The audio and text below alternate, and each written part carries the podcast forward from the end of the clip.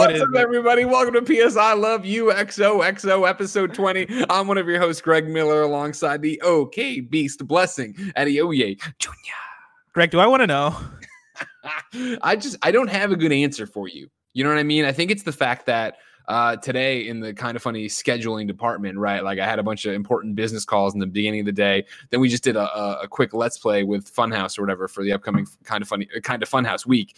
And so I haven't really been on shows. And so you know how it gets. I get it all built up. And Oh, so I'm just ready to fucking go. And I warned you. Did Lucy James deliver my message of Oh. warning to you? Lucy James definitely del- delivered that message. I was playing Overwatch Mhm. earlier today, uh, and it's me, it's Lucy James, it's uh, Tamoor, and it's uh, Simon Cardy of IGN. Sure. And as we're playing, I forget what prompted it. Actually, no, I think I do know what prompted it. Something about like it was like a mother daughter relationship thing, like that was referenced. I think with like I, for- I forget the exact thing, but that then prompted Lucy to message your guys' family Slack because you guys, of course, are all a, family over there in, Yeah, in the Miller household.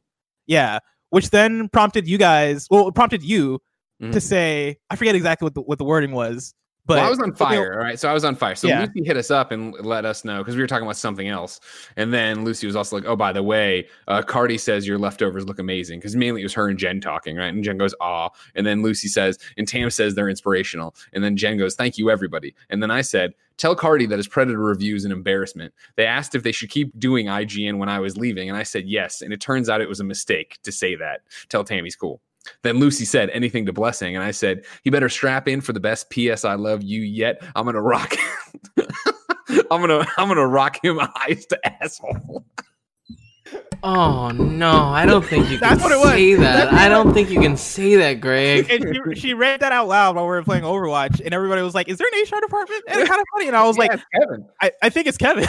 Yeah, Kevin. Am I approved as, as boss to talk to him? I'm his co-host in this scenario. You know what I mean? Just- but I approve I, it though. I Like, have Thank I, you. have I have quite a quite a bit of paperwork that I need to bring over to you. That's that's unacceptable. but, like the in is, I would every- like in any way. from my ear to from my eyes to my asshole. Is that the phrasing? yeah, my that's eyes right. my asshole? I Yeah. made it up. I think I don't know if I've ever heard someone say they're gonna get If- they're gonna rock somebody eyes to asshole because I don't If I mean it in a sexual sense. I just mean I'm so fucking powerful today. You know what I mean? Oh wow! Yeah, right. right, if, I, I'm potent today. if I can get rocked from my eyes to my asshole by the end of this episode, it's a success. I think it's already started. That's the goal. You know what I mean? It's going on right now. Uh, let's start with the most important thing you'll hear. It's your weekly mac and cheese update. Of course, Oh, two episodes ago, uh, Bless said, Hey, Greg, what PlayStation executive do you think makes the best mac and cheese? Which started a fierce debate that we recapped uh, last week, where Adam Boyes, Gio Corsi, Cory Barlog, Sid Shuman, all, Tim Turi, all these people were chiming in, wanting to get into an actual mac and cheese uh, competition for the best, the title of best PlayStation executive, past or present, who makes the best mac and cheese.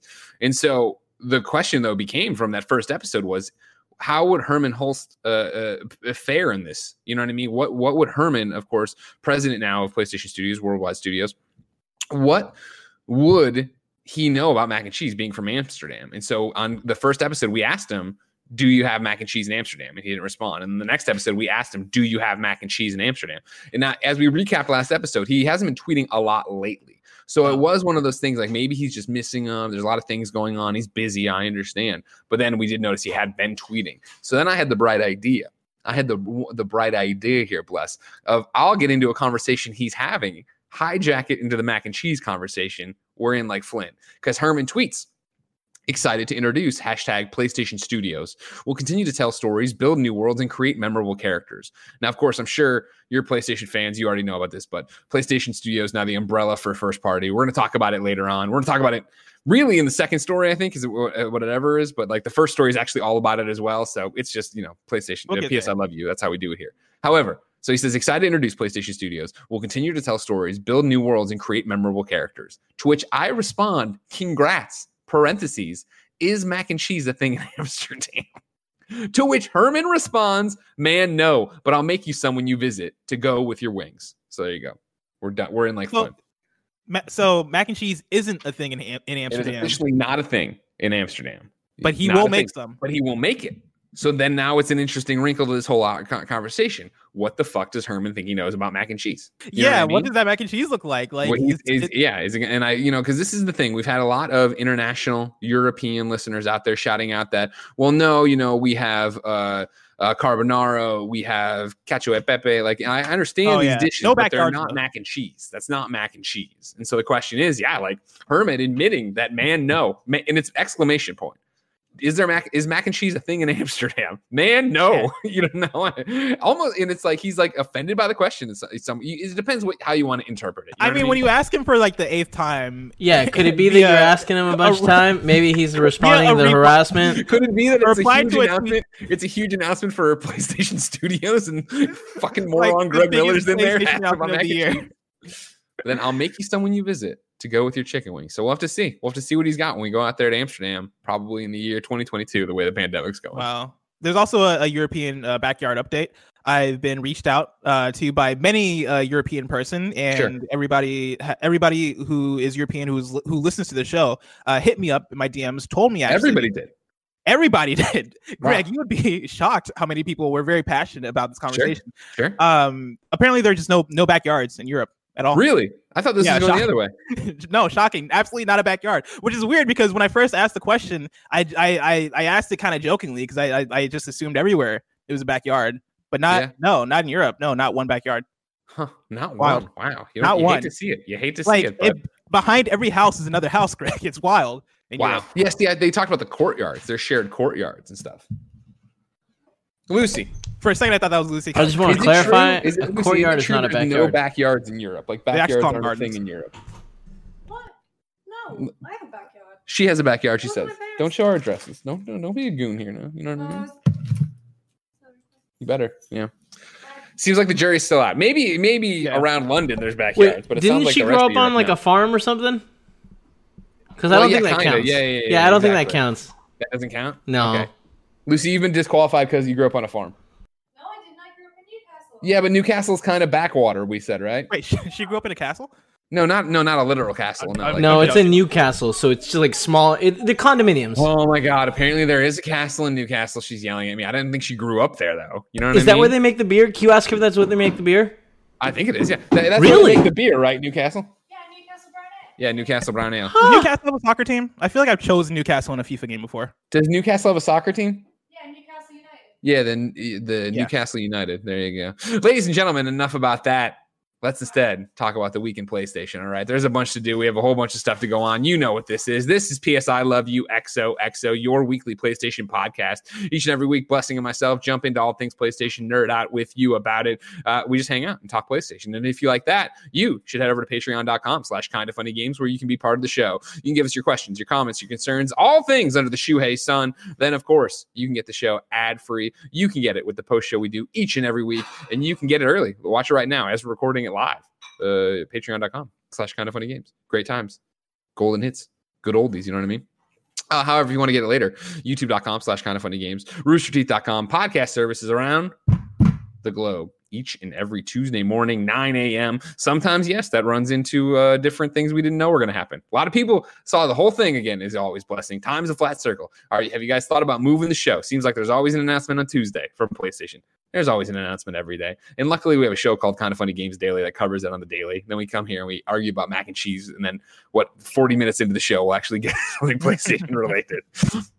Uh, let's thank our Patreon producers, uh, Mohammed Mohammed, aka Momo, The Predator, Al Tribesman, uh, James Hastings, SanchoWest Gaming, Cody Banks, Trent Berrie, Julian, the gluten free gamer, Joseph Youssef, and Scott Radloff. Today, we're brought to you by our sponsor, ExpressVPN, but I'll tell you about that later. For now, let's start with this week's X's and O's.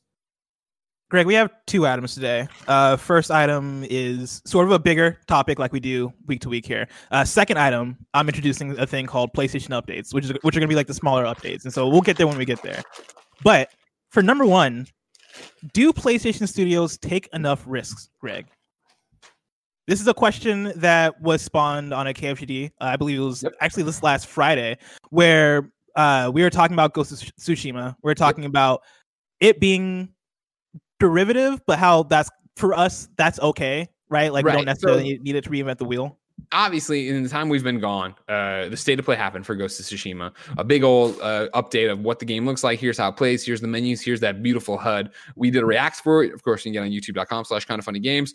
Uh, we had a long conversation about how hyped we were for it. And then the next morning, I do believe it was nanobiologist wrote into Games Daily saying, Hey, I'm not as hyped for it. You know, this, you know, so many people seem to be just like, oh, it's more Assassin's Creed, which is fine, which then led Blessing to utter the phrase, wait, do PlayStation Studios again? Remember, first party is now under the umbrella of PlayStation Studios, which we can talk about here, I guess, as well. Take enough risks, which we thought was such a great question. We brought it here to this episode. Yes. So to start off the conversation, right? Uh, I guess we should talk about Ghost of Tsushima, which got the PlayStation State of Play, which was surprisingly like it was announced. It was announced the same day that we posted PS Love You XOXO, As usual. and f- funny enough, like in that episode, we had that conversation. I can't remember Yep. if it was a post show conversation or like a conversation during the actual show where we were talking about like Ghost of Tsushima and gameplay and how we hadn't gotten any yet. And I like, remember saying in that episode, right? If they're gonna do something, they got to do it soon, and then like literally Yeah. the next day. So let me be Like- very clear: if they're gonna announce the PlayStation Five, they got to announce it soon. They got to announce when this reveal soon. event is. So if that happens Yeah. tomorrow, ladies and gentlemen, you're welcome. It was because us.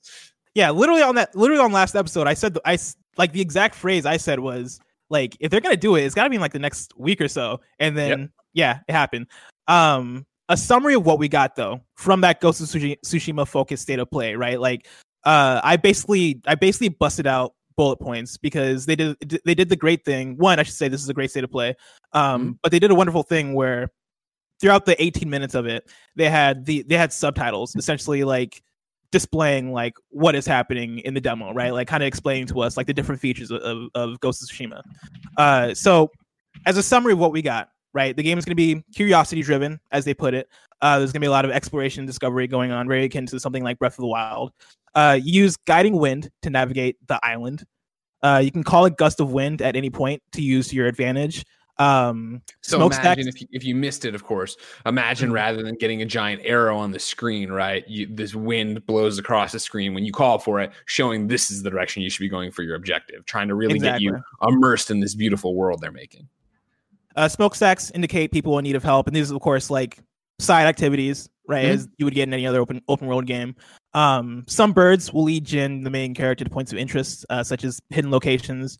Uh, you can explore abandoned buildings to collect rare, rare resources. Foxes will guide Jin to hidden shrines. Uh, you can take a samurai or ghost approach, which is a pretty cool thing, kind of akin to Infamous's like Yep. good or good or bad kind of approach. But this is more so like a how am I going to approach this camp?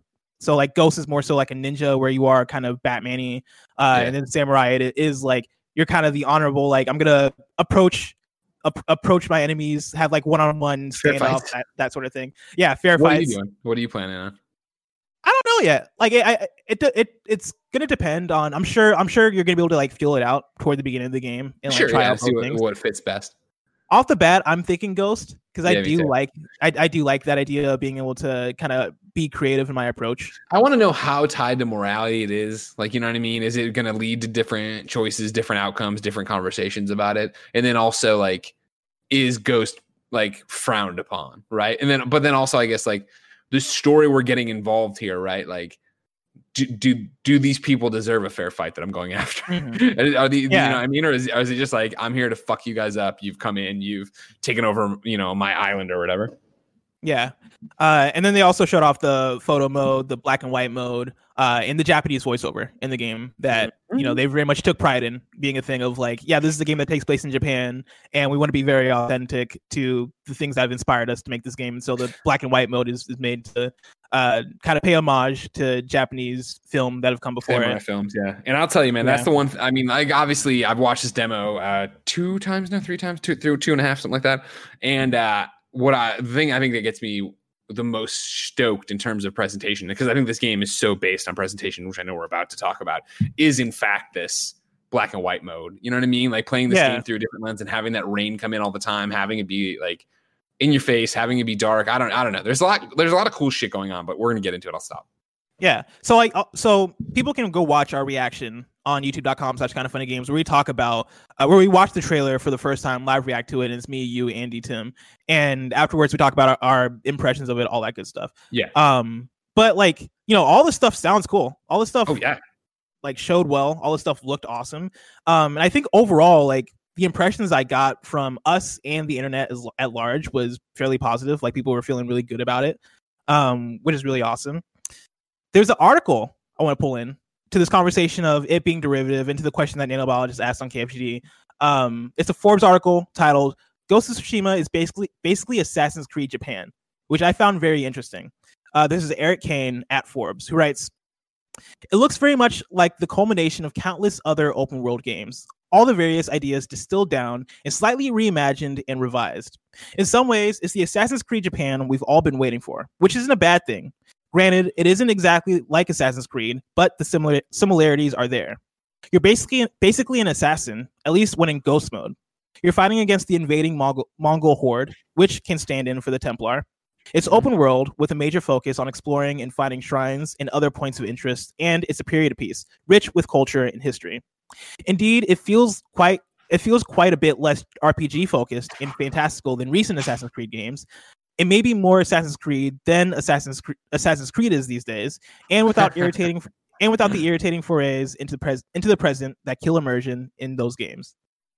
Greg, Yeah. Again, back to the original question, and I, I guess Ghost of Tsushima here is the jumping off point for it, but we Of can course. expand this to the wi- wider first party slate. Does PlayStation Studios take enough risks? It's a great question. And I think, especially coming off this ghost presentation, because, uh, you know, for Erik's, uh, the four paragraphs we read here of Erik's story from Forbes here, I think you can go harder than he goes here, right? Where he's like, you're basically an assassin in ghost mode. I, you don't even need the ghost mode thing, right? Because as somebody who played so much Odyssey is playing Origins right now, and we'll talk about that when we get to what we're playing. Like, when I watched this demo, I think honestly, one of the reasons I actually jumped into Origin, jumped back to Assassin's Creed to generalize uh, this week was coming off of the demo of Ghost because it is so. Uh, I mean, just everything you're seeing moment to moment in terms of even the horseback riding, the looting the trees as you run by. Uh, I'm watching the demo as I talk here they popped up a second ago like showing you what rewards you would get and some of it was materials like you're picking up linen right here like it honestly does seem very much like it is exactly in line with the open world rpg uh, assassin's creed we've seen. So for him to be it feels quite a less bit rpg focused. I don't know about that honestly looking through it especially when earlier on they showed uh you know yeah going being uh, either ghost or samurai right and going through those skill trees and kind of progressing out each way like that. I think they it is Yeah. very much in line with that. And so for everybody at the time to say they were into it and then you know and i and i think people are still into it but to come back the next day a little bit and have it because the question from nano on games daily was like you know how do you feel the next morning? Like the morning after are you still as high as it on it as you were then? Because i've watched it and i don't i don't know if i am actually. I'm still incredibly high on this. This still Hmm. looks awesome. Uh as somebody who loves the Assassin's Creed games, loves open world, roam around, I'm going to throw RPGs in there. Arguable how much of an RPG this is, but you know what I mean action RPGs, uh, action adventure games, open world. Like this is exactly what I want, especially coming from a PlayStation first party, which means they're able to actually focus on it, make sure it runs great, have all these great things Yeah. that I think Make it more you know, refined. Exactly. And as we, you know, one of the things we were so impressed with watching uh, uh, the state of play was the foliage, was the color, was all the belt, like these completely optional things they didn't need to do, whether it be samurai mode, Jap- Japanese voice uh, track, stuff like that. I'm cool with that. And I want that. However, I do. And then when we were talking and reacting to it, I was surprised when Tim said he wanted to play it, right? Because I was like, wait, you don't play the Assassin's Creed. And when everybody was like, oh, yeah, like, you know, Tim asked the end of like predict scores, and people were like, oh, man, I think this will get nines and stuff. Don't get me wrong. Sucker Punch is incredibly talented, and I can see that getting it. But I could also see it be it's another 8.5. It's another awesome open world RPG, you know, action game, open action game where you roam around, you fight the things, you clear camps, you get better, you get better equipment, and you go on that way. So, to the question that you raised, Blessing, that I think we will not spend so much time on, does or do play? It's a weird one now, right? Because it, it would have been before it was a proper noun. PlayStation Studios not? would have been. Place- is PlayStation Studios not a proper noun? No, it is now. Before it would have been like, do PlayStation Studios take enough time? But because Oh, it's I now I singular, right? Yeah, it's like Does now PlayStation does Studios- PlayStation Studios take enough time? Does do, do PlayStation first party games take enough risks? Right? Are are they playing it too safe? It's a loaded question, and I don't know the answer. I would say no. They they don't play it safe. I think starting to debate that and talk about that's where it gets interesting. I Mhm. think you look at Ghost of Tsushima and it, it is is playing it safe from third person action adventure, making it like an Assassin's Creed game, right? Sure, that sounds on paper playing it safe, but to pick, uh, you know, historic Japan, to have this Japanese language track, to uh, have your main character be Japanese, which I know is ridiculous, right? But think about like mainstream breakout games. Sure, we can look at Yakuza. Sure, we can look at Sekiro. Sure, we can look at these things. You're talking about something that do, samurai f- films don't a- appeal to everyone, right? I think that's uh, where I'm driving with this. And granted, they've had more of a comeback with Nioh and, uh, and Sekiro lately, but even then, they're not the breakthrough, big budget, huge success stories you see. I think it is a risk to make this. It is a risk to say to Sucker Punch, sure, don't make another infamous game. You know, you legitimately, you are our superhero studio. Superheroes still incredibly hot. Don't make that. Move on. You want to make this you want to make a samurai film, you want to make it as, Japanese and samurai as possible with the filters and language tracks and the imagery and everything else, go for it. Like that's not the biggest risk in the world, but it is like you can play it safe and just have them make infamous what like three if they wanted to number it right Yeah, or like Infamous infamous whatever they want to call it. Two. Yeah, exactly. See, my my rebuttal to that would be would would another infamous game right now work especially with spider-man being a thing like I, I feel like right now if you have those two ips battling battling it out then and not even necessarily battling it out but putting but putting those games out toward like the same period i feel like you're doing one or the other a, a, a disservice and mainly infamous a disservice at that point right like i feel like at that point people are people are going to flock more toward a Spider-Man rather than mm-hmm. rather than an Infamous, and so you kind of want Sucker Punch to be doing something different right now. Yes, no. I feel like you could easily make the argument that we were talking about before of drafting off that success, right? Where I think, Mhm. yeah, Spider Man's a great game, but Spider Man was already two years ago, right? Like, it- wouldn't you want them cycling in and off, handing off the baton? We're back to talking about Assassin's Creed, right? Where, you know, it was Origins, then a year off, then Odyssey, then, or wasn't a year off between Origins and Odyssey? Maybe it wasn't actually. Maybe, No. but it was Odyssey the for sure yeah, Odyssey a year off into Valhalla now, right? And to the point Yeah. that you know I was inclined after watching this, watching the Valhalla thing, to be like, fuck, I, need, I want to play Assassin's Creed right now. I want to play it, you know, for in my free time this week, play a two year old game or whatever. Like I think there is that encouragement to it, and you can do different things with it. And there's even an argument you want you talk about this, like remember how we were all up in arms about like, oh man, Days Gone and Last of Us are going to be competing in that zombie space. They're going to be doing all these different things, and they really haven't, right? Like Days Gone, uh, you know, we've talked at, at, I think to death about it. You know what I mean in terms of critic reception Mhm. versus uh, audience reception and stuff like that. But a success, right? I would think for PlayStation, I think it sold well. It seems like everybody's happy with it. You see people talk about it. They said you know the studio Bend, who again I think is great, uh, celebrated you know the year with a big event and all these different conversations, and the fan base was there for him. I think that you don't look at Last of Us Part Two right now and go, "Oh man, it's another zombie game," right? Like I, I think it's part of the reason probably Last of Us is playing down the zombies and more about like Mhm. Ellie's story and Joel's story. But I, I feel like you we did look at Days Gone and have that reaction. Like I feel like when we act when uh Days Gone were first was first revealed, we had that reaction of like, huh, like this at first when when the trailer first popped up, I think most people thought like, oh, is this Last of Us? And Yeah. when you actually got the game, you're like, huh, interesting for them to be doing another zombie game after be, after doing Last of Us. But see, I think that's one of those things where we Monday uh, we sit here and you know after an E3 press conference or when a game gets announced or whatever, we sit here and Monday morning quarterback the hell out of it, like nickel and dime Mhm. these decisions, yada yada yada. And then even when Days Gone launched, I don't remember people being like, "Ah, I'm gonna wait for Last of Us. I'm gonna do this thing." It was because it's no, yeah. it's such a different game. Days Gone is more akin to Ghost of Tsushima, right? Of like, Yeah. here's this giant open world, run, do missions, uh, you know, get better, yeah, get better weapons, right, and you know, upgrade Deacon and do all these things. Like that's not I, I it, with the general words I just used, you could make an argument I'm wrong, but for the most part, that's not what Last of Us is, right? Especially the open world stuff. Like Last of Us is a narrative based adventure. We're giving you a linear linear story, whereas Days Gone was more upgrade your bike however you want to, get the best weapon, go out and do this mission or do Mhm. that mission or do this, just hunt hordes here at the end, you know, blah blah blah. Like that's again now that, that I say all that, that brings us back to the thing of like are is PlayStation Studio playing it too safe? Because of course we are talking about a game now. Is is is the lion's share of PlayStation Studios just third person action adventure open world games? Do whatever you want. Because you figure right there, we're talking about Ghost, we're talking about uh Days Gone, we're talking about Spider Man. Like they start falling yeah. into bucket. Sorry, what was that? one? Last of Us. Last, well, no, Last of Us doesn't count, right? Because that's not. I mean, third person action game. I said open world, so I'm trying to. keep Oh, I see what you're, I see what But saying. yeah, Yeah. you know what I mean? but yeah, you're not wrong about that, right? And I, that's why I think it was interesting. Hold on, I want to toss. Uh, of course, we asked this question ahead of time uh, on the Games Daily. Uh, so many people then wrote in to- here to PS I Love You XOXO for a best friends talk back segment where we asked, "Do you think PlayStation plays it too safe?" Charles Jacobson wrote in with a very nice breakdown. I thought. Greetings, Greg and Blessing. What a question. His answer, yes. But that's the case for Xbox and Nintendo as well. I'll get a lot of hate for this, but first party titles are not where innovation comes from. You can trace all the most innovative things in first party titles back to a third party slash indie. Why do they play it safe? Simple. I can define PlayStation first party like this third person action adventure. What has Naughty Dog made since they became first party? Action adventure in one racing game. How about Sucker Punch?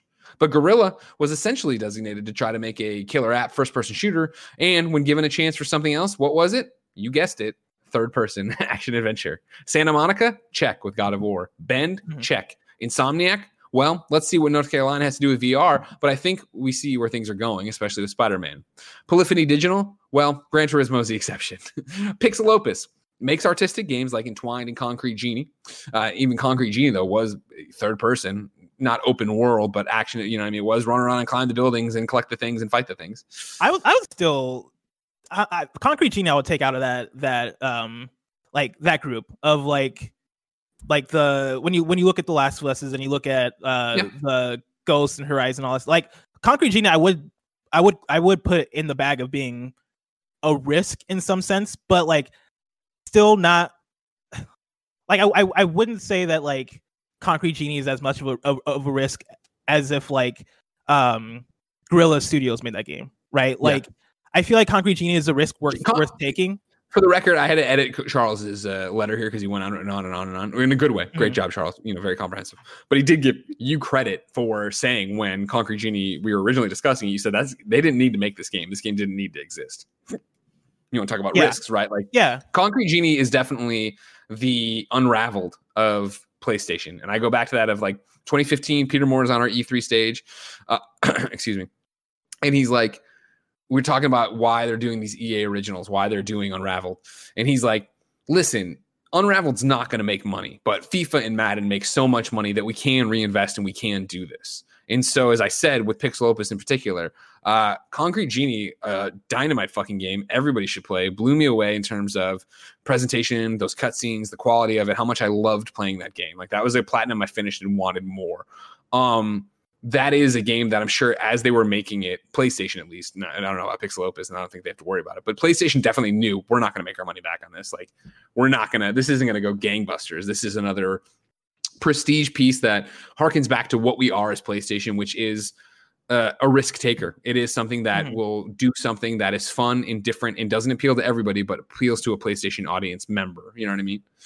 Yeah, and like I, I I think Charles is right. Like in terms of the role that first party games play. Like I would I would say the same thing about Xbox and Nintendo also, right? I don't Yeah. think they I, I don't think their first party games take risks, right? When I, when I look at Nintendo, like Xbox in particular, right? We'll see what happens at this event when Yeah. they, when we come to July and what they have. But if you look at Gears Five, right? Like, all right, well, yeah, you know, yeah, like Forza, you know, all right, yeah. Gears, Halo, and Forza has been kind of this generation for Xbox, and even when they do, when they have kind of branched out a bit, you get something like Sea of Thieves, which I would say is a risk, which I would Yeah. say is like, oh yeah, this is them branching out. But Rare as a studio has kind of been designated as, that studio that is like, all right, you you guys can do the weird stuff, you know, while while we have Halos, Gears, and everything else that's like kind of taking the reins as far as being the big Microsoft games.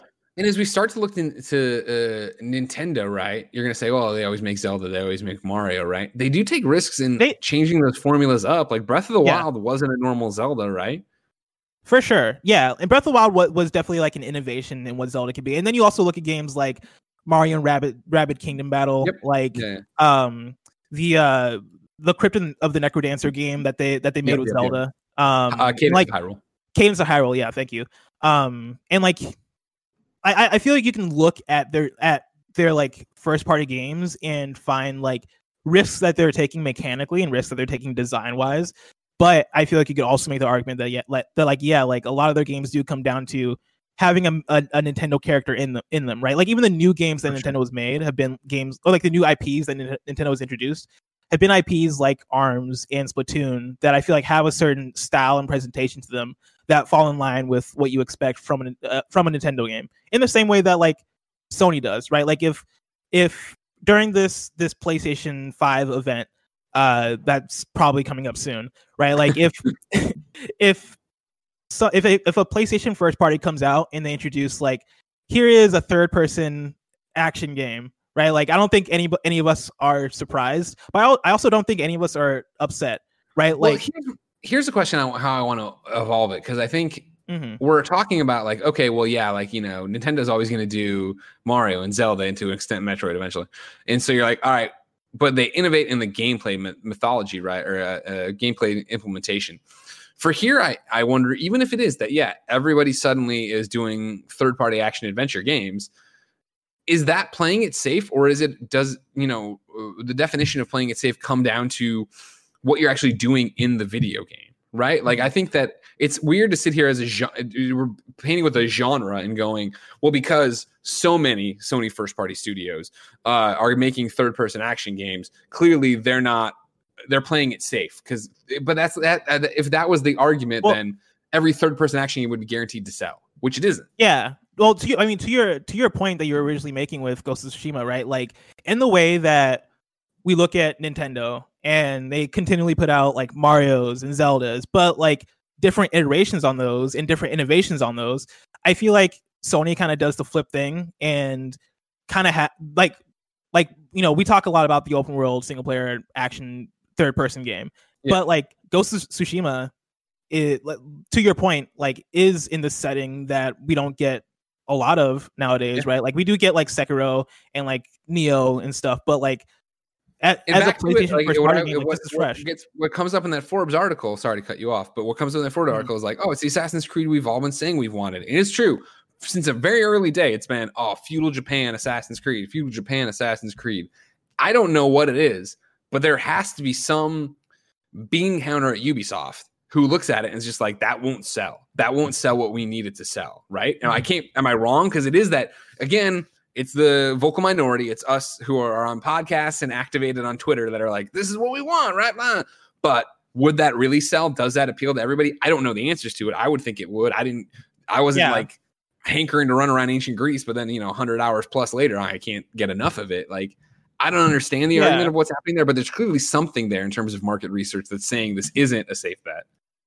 Yeah, and I, I I also wondered what that is because like I have a hard time believing that Assassin's Creed Tokyo would sell less than Assassin's Creed uh in I mean Assassin's Creed Vikings or like Yeah. Assassin's Creed Egypt. Like I that's kind of a hard thing for me to reconcile in that way, but you know, I I mean to your point, I think there has to be somebody there that's like, well, we don't want to do this right now because of X, Y, and Z. You know, it might be a money thing, and it might be like a hey, we're gonna get to this down the line, but for now, we kind of we have to build up build up to that. Um, who knows? But yeah, like bringing it back to Ghost of Tsushima, right? Like, I I think there there is an argument that Ghost of Tsushima is a risk for Sony, even though you Oh, look yeah. at it and you're like, well, this falls in line with a lot of what we see from from them nowadays. Like, still style wise, in terms of you know, in terms of it being a, a an innovation for Sucker Punch, uh, especially like coming off of the Infamous games. Like, if you were to ask me what that studio was going to work on next before Ghost Ghost Tsushima, I would have Yeah. said like Right. probably like an, op- an open world city or something like that, like something that Yeah. involves the tools that they, that that they've worked with before.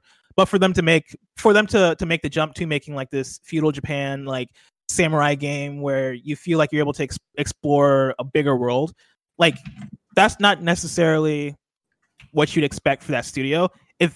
It feels like an innovation, but at the same time, to the larger question of is it playing it safe? Like I don't know. Like I don't I don't I don't know the answer to that question. The other argument about how this is an example of because I think we, if you can get past the genre and like I mean to Charles's point right of like if you think if I'm if I was to describe to you the fastest way possible what makes Sony first party games and like what yeah, I'm gonna start naming Uncharted and Last of Us right and Infamous and all these hmm. third person action games but again the fact that Sucker Punch is doing this game is is operating in the samurai space, which you don't see, this time period, which you don't see. Again, I know Dynasty Warriors and stuff like that, and also I know I'm totally wrong about the eras in which these games all happen. We're throwing around feudal Japan pretty interestingly, and I am not Oh, that yeah. much of a guy. You know, I mean? you understand what we're talking about Same. uh, Yeah. historic Japan, right? Mhm. I think the fact that you want to come at it and do this, in, is that the safe bet? It's safe in the way that you know third person action is is interesting, but it's not safe in the way that cool. You're immediately compared to Assassin's Creed, which is on uh, you know the heels of what two stellar Assassin's Creed games, and Valhalla hopefully being the third, and being kind of your competition. Granted, there's going to be gaps in there in terms of release. But if this comes out and gets middling scores, right? If this does just barely crack eights or just does sevens, are people going to look at this and be like, I can't? Or are they going to sit there and go, I'll wait for Valhalla? Like I'll wait, or, you know, I will do the Assassin's Creed DLC. Like even, or I'll go do Sekiro, Sekiro if I want that, or I'll get back to you know playing Nioh or whatever. I, you know, the list goes on mm-hmm. of other things. Entering into a market that does have competition and again competition that's held in a high regard not that you're coming in and like you can clown everybody out then nobody else is doing this other people are doing this we know what to expect from games like this right like you are entering into a thing where it isn't a safe bet because people already have their minds made up about what they want out of this Yeah. Yeah. let's get some of the kids involved because we had the whole I'm talk back set Yeah, I'm What trying to think of of I mean other examples of Play- PlayStation first party games that that, that we can kind of throw into the mix because like Oh, Little like hold on, there's a whole bunch in here because like again, people have it. Uh, Mitchell from Canada wrote in, of course, to patreon.com slash kind of funny games, just like you can. It says, I don't think they do play it safe. Just this year, we are seeing them take big risks with games games like Dreams, parentheses, completely risky, and The Last of Us Part 2, dealing with sensitive topics and extreme violence. I think Sony first party are giving us the games that they are I'm sorry, that giving us the games that are really pushing the industry forward right now. Dreams is the one we hadn't brought up yet, right? And that's a Charles good is- point. Yeah. Charles's walk eventually gets there, talking about Media Molecule. But even Charles brings this up, which I thought was interesting. Media Molecule question mark? Well, let me ask. Let me ask you: Isn't it curious that the new PlayStation Studios logo includes Little Big Planet and not Dreams? I don't think they will be shut down, but I suspect I suspect their next project will be more like Tearaway, a colorful platformer, which uh, also lets kids be creative, but is easier to sell. Uh, of course, putting Little Big Planet in there, another you know, I, I putting Little Big Planet into the studios is not I think uh, them saying we don't believe in dreams. It's them saying we understand people understand who Sackboy is. We want to make sure that you remember Yeah. that this incredibly popular, cute character is a PlayStation thing. And also, and like it, like Charles, I don't think they're moving to something like Tearaway. I think they're going to keep working on Dreams a long time. Yeah, like I, I feel like to represent Dreams in that PlayStation Studios animation would be very difficult because like I guess in that in that case, like what you would put uh Art's Dream, which That's has the like thing like, yeah, the what would you guitar character, and it's like, yeah, it's like who would who who recognizes that? Which you could put the again is Dreams back to logo, but like of like that. That isn't that is a risk. And granted, I know we were already saying that, but that is a risk for PlayStation. And that- that's the thing I've always, you know, as somebody who's covered PlayStation for so long, what I respect about the process of making a first party game. And granted, this is what I've been told, and but I've been told by, I would say dozens of people, but maybe I'm exaggerating, but a lot of people. This isn't one studio. This isn't one interview. This is 13 years of coverage. That the way it works is that you know you come in to pitch your games to back in the day Shuhei, right? And but Worldwide Studios now Hermen, right? Mhm. And they don't, and for the most part, may- you know, again, I'm sure there's examples otherwise. Please send them to me off the record, but or on the record if you want. But it is these thing of you come in to pitch it, and if you can back it up, and if you can show you believe in it, and you can show that they're like this is the game you guys should be making, your studio wants to make, they let you make it.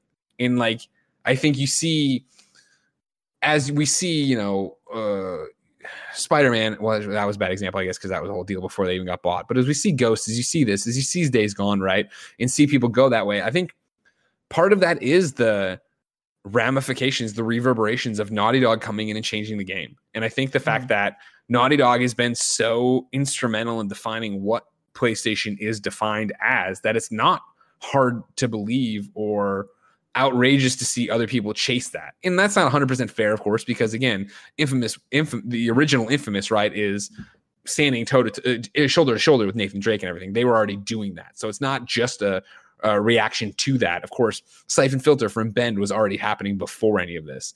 But I think there's already been a legacy there of this is what defines these studios, right? It's not like we are seeing a yeah, um uh, polyphony suddenly be like, you know, what, we want to make a third person action game, right? yeah. It's Uh, not like we're saying though- Media Molecule make like a racing game or something like that, It, which well, would actually be I'd be into that. kind of it, Mon- it, it, wasn't them, right? It wasn't them that actually made a little bit of Planet Karting, but uh, but no, it is that thing of what you believe and what you want to go do, and I think as the industry has found this niche, as PlayStation has found this niche. Remember how what what was it three years ago? People were trying to say single player's dead. Like honestly, I'm mm. old, so probably more like five years ago. But like it is this thing of like that's where they found an audience. That and I think again, like you talk about what defines PlayStation, like I would never think of, hey, you know what? I want to play a ongoing multiplayer game that gets updates and battle passes and everything else. I, I hope there's an exclusive one for PlayStation.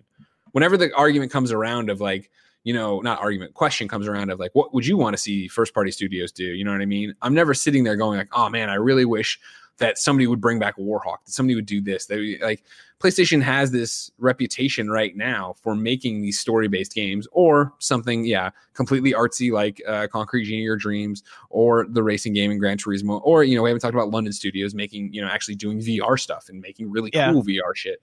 Like, again, I think uh, if you were going to stick with that EA 2015 analogy I gave you, right? Like, going out and having London make Blood and Truth obviously hopefully sells uh, PlayStation VR, which is great for the company, but also is a game that you look at and you go, all right, cool, we're going to take the loss on that because we know Last of Us and Spider Man's are going to sell. Like we don't need to worry about that Mm-hmm. Yeah. part of it. We know God of like War you 2 say- is gonna be huge. I feel like you can say the same thing to for Astrobot also as a game Yeah, that like yeah, yeah. for all, all intents and purposes, right? Like it's it's a 3D platformer, which isn't like the most, I guess, like quote risky game, but at the same time, right? It is like a not a VR game. It is, yeah, like it, it, is like a it, it is a game that's existing in a space that you know it's probably not going to sell like crazy, right? It being Yeah. trapped, not, or let me not let me not even say trapped, but it being contained to Yeah. to VR Limited, Uh, yeah. yeah, limited. Like, you know, people th- that game's not gonna gonna sell like crazy, but I think it is for them a worthy investment to make or a worthy, I guess, risk to take to uh, to put that game out because you want you want to boost up VR, you want to boost up that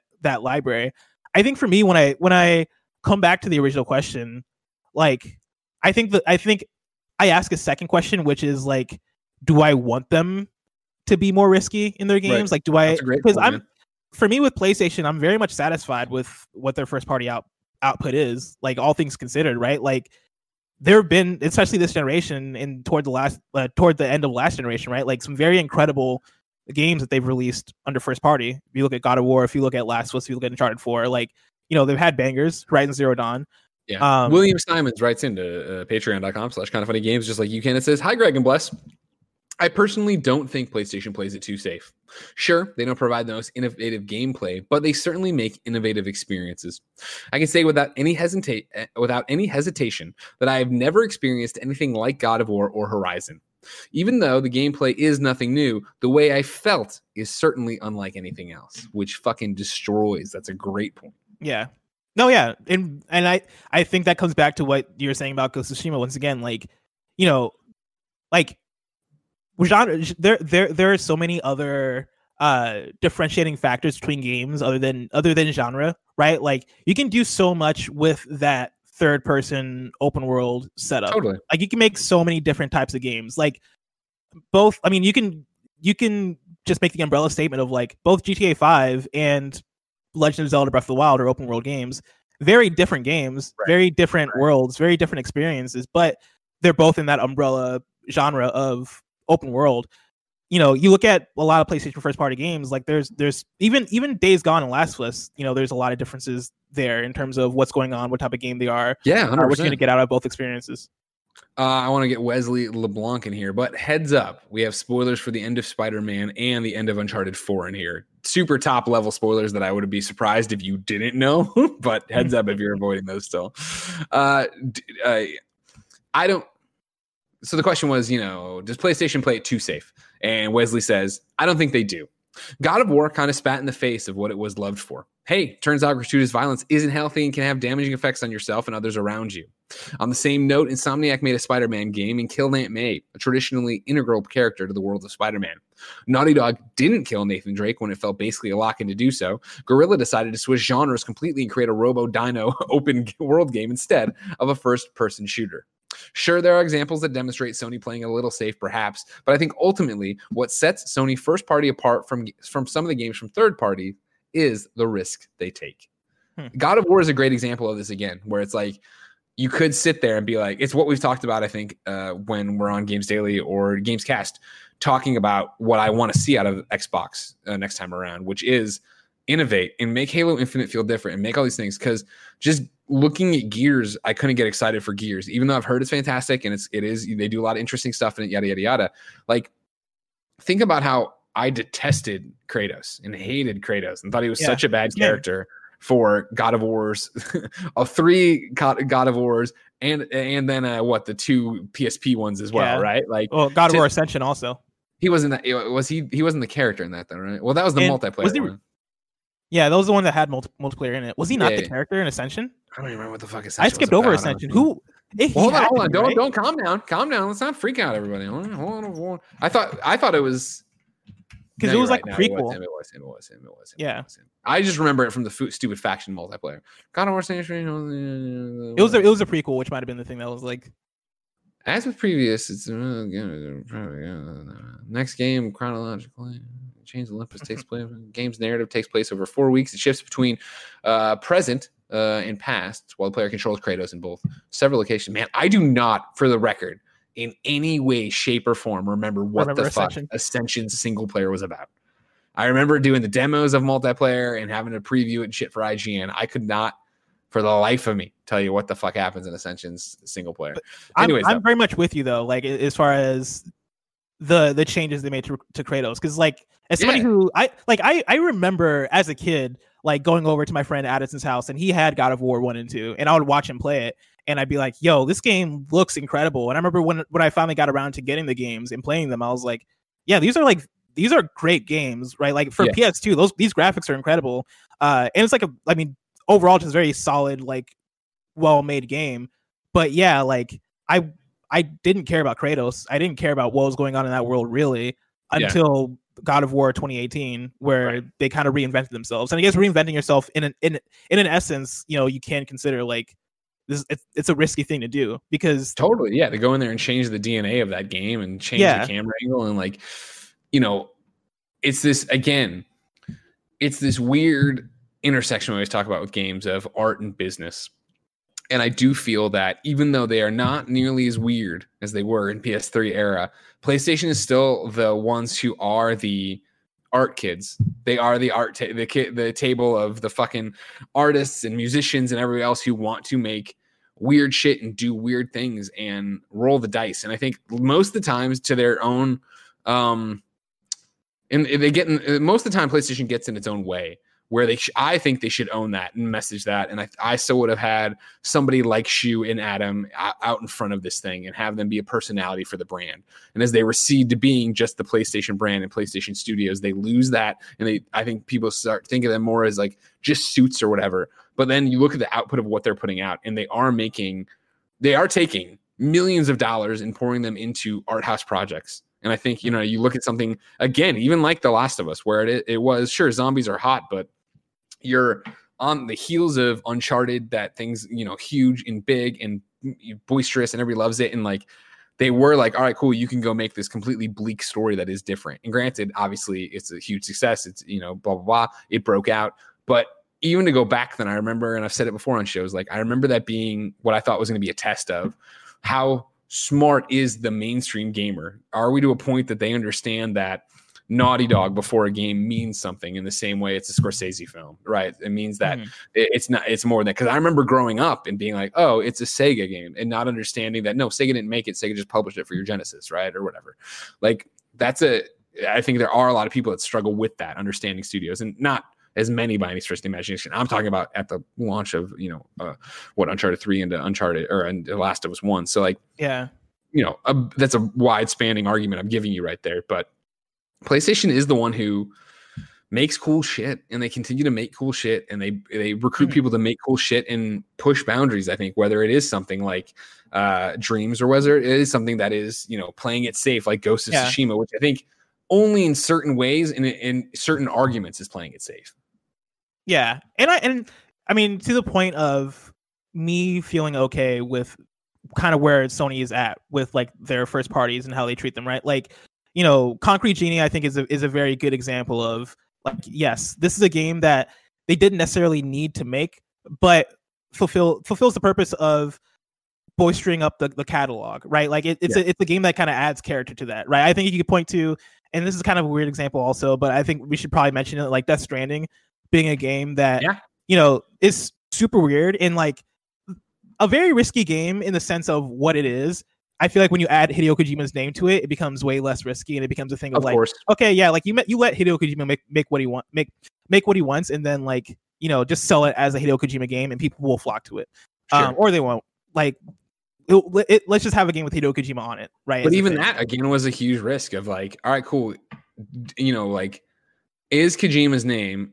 And I, I would make the argument that yes, but is it you know so well known that like people who liked Metal Gear but don't really follow the video games industry are going to get when they see a commercial that it's a Hideo Kojima game and has the guy from Walking Dead in it and the guy from Dexter in it? Are they going to get like Yeah. not Dexter Hannibal?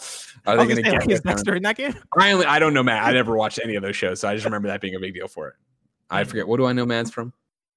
Something else he did. Mads Mikkelsen Rogue Yeah. One. yeah, that's the one. Remember Oh, that? yeah. The one that put Yeah, Gary man. Wood on the map. On the map. But yeah, I, I think you look at game and it's weird. It's almost weird to include them in the same sentence like this. But in essence, like games like Death Stranding and Concrete Genie and Dreams, you know, I'll put that in there too, right? Like they they lift up the catalog in a way to where yeah, now like these games coexisting with your Ghost of Tsushima's and your Last of and your Horizons, you know, makes that catalog fill out and feel complete and, and, and varied and gives it character. Um in And a way again- where right, go go for it. No, please go. Well, I was just saying in a way where you you you look at PlayStation Studios as a brand and you and, and you're like, okay, yeah, this means something. Like this this has this has variance to it. I think, and again, I, what I love about this argument and this question is that you can slice it different ways and have different arguments.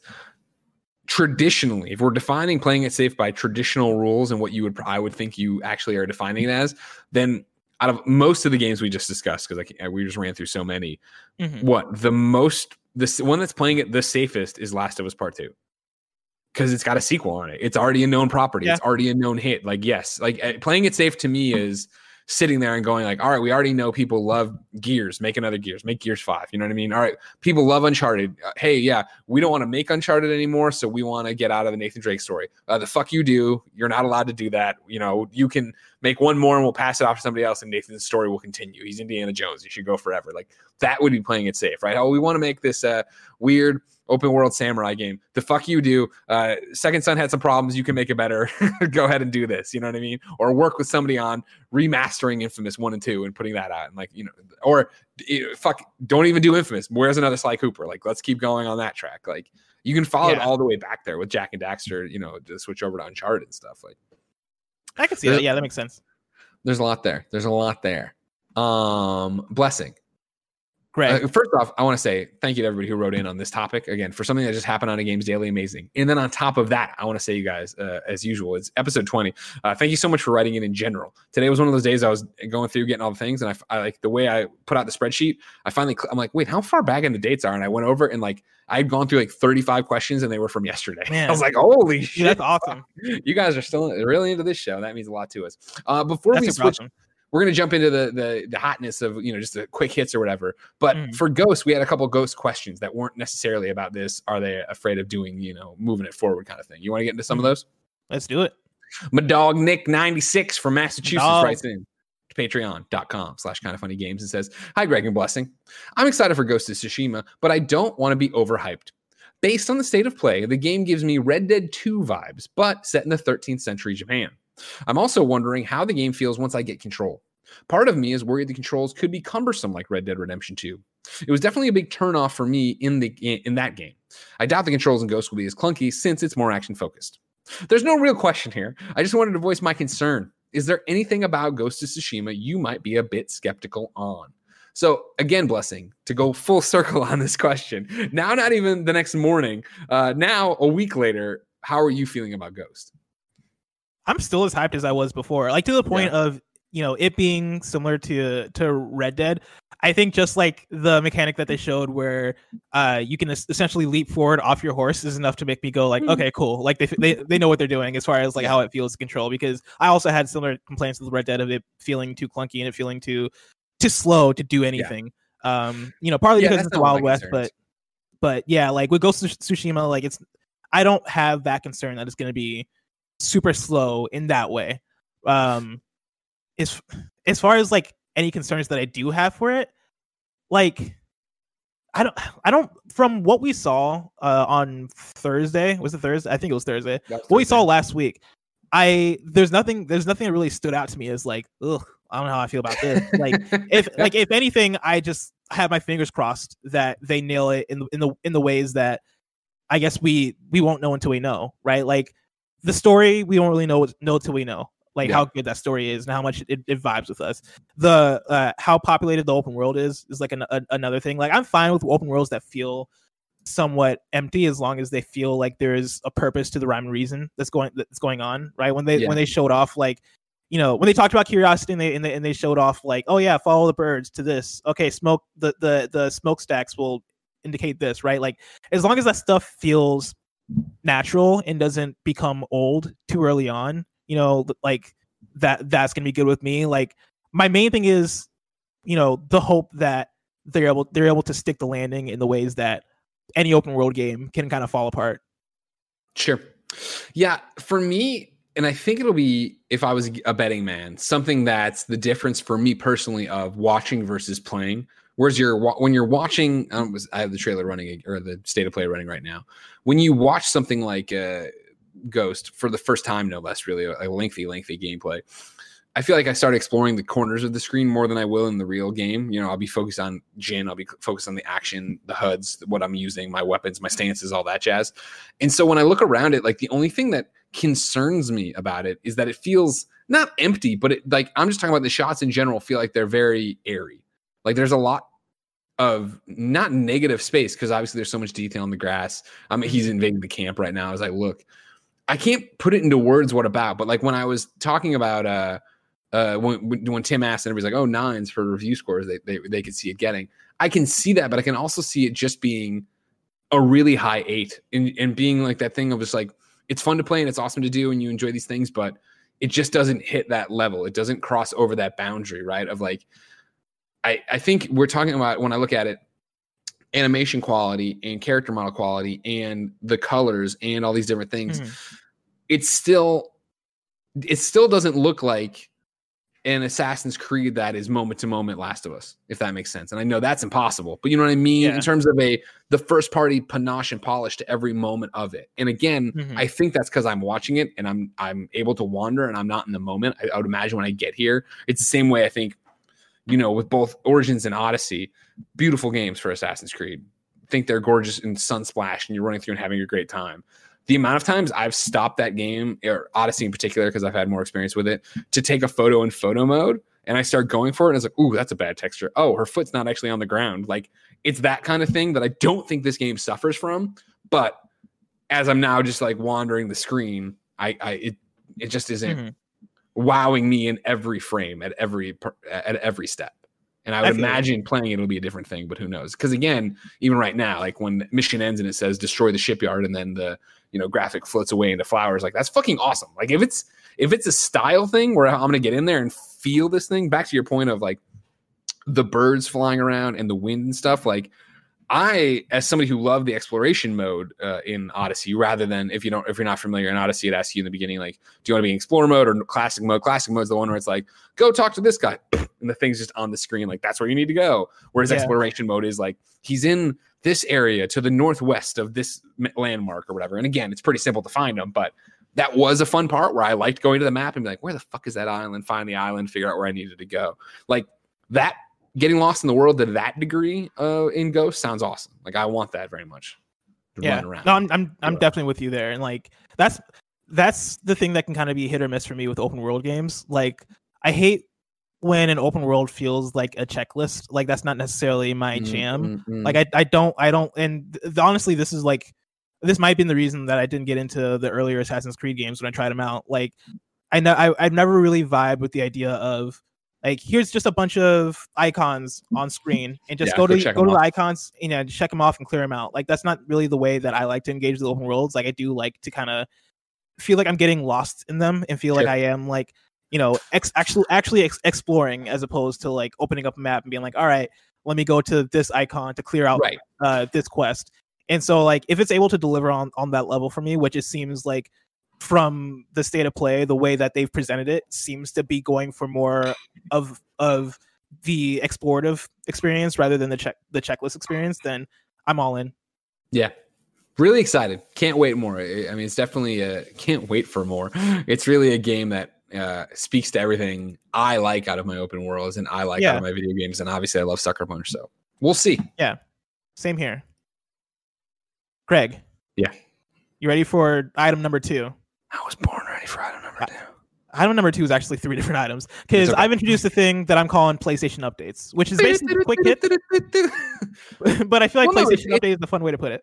this again is I think you know it's fun talking about volume two of PS I Love You live as we make it right, and I think that's been the interesting thing where I was having conversations on Tuesday of last week, like I said, of man, are you gonna move the show? Like it seems like there's always news that breaks on Tuesday. I'm like, well, there's always gonna be news that breaks on Tuesday, and granted, when it was the Last of Us indefinite delay and we did a special episode, like that's awesome. Yeah. I doubt that whenever PlayStation announced the place announces the PlayStation 5 event that that's going to line up with the PS I Love You and I really doubt that's going to warrant a special episode. Cuz when they do come out and they say June 4th like Grub's saying, right? It's going to be cool. Or they're not going to list games, they're not going to tell you a number of announcements, they're not going to do whatever. It's going to be this is what it is, this is the time it is and Games Daily will cover that, right? You know, that's not like where we come in and stuff. But I do think it's important to recap the bigger news stories that have happened throughout the week. So if we are your one-stop shop for PlayStation news, you understand what's happening.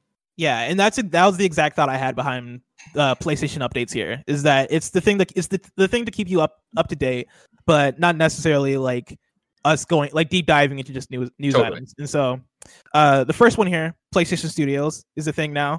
Uh, I'm pulling this from GamesIndustry.biz. Uh, they write Sony has developed a new umbrella brand to unite its first party PlayStation titles. The PlayStation Studios brand will go live in PS4 and PS5 games later this year and will only be featured on games developed and managed by Sony Interactive Entertainment's Worldwide Studios organization. Alongside the logo, PlayStation has created a new opening video that will appear at the start of its games. The video features characters from Uncharted, Little Big Planet, God of War, Ratchet and Clank, Horizon Zero Dawn, and The Last of Us.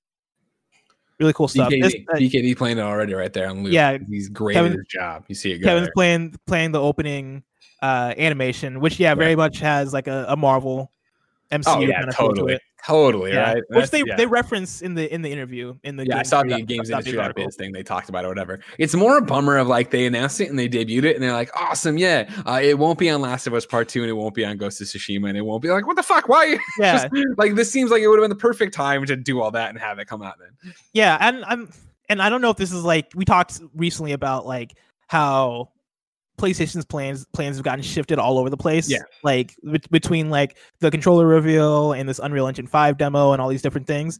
I wonder like if this was supposed to line up with something specific because I Mm. find it weird that they they just don't hold this for the PS5 event because you're not Yeah. going to use this for your two upcoming games, right? Like why not just you know have this be like the thing where you're where you are talking about like and you know for ps5 we're going to have our first party titles of course uh, introduced intro- to introduce our new first party lineup here's the place here's playstation studios right like i feel like that could have been just as just as big of a, a moment and a pop and it would have been cool to see that there but Now, here's what I want to know as to talk about this. Uh, I I was of course listening to Games Daily when you and Imran were talking about this. Mhm. Have you come around on the fact it's going to be on way more than you think it's going to be on? I remember you guys going back and forth about games, like, oh, well, it wouldn't have been on this, and it would. I'm like, yes, it would have. It totally would have been on. It would. It would have been on Death Stranding.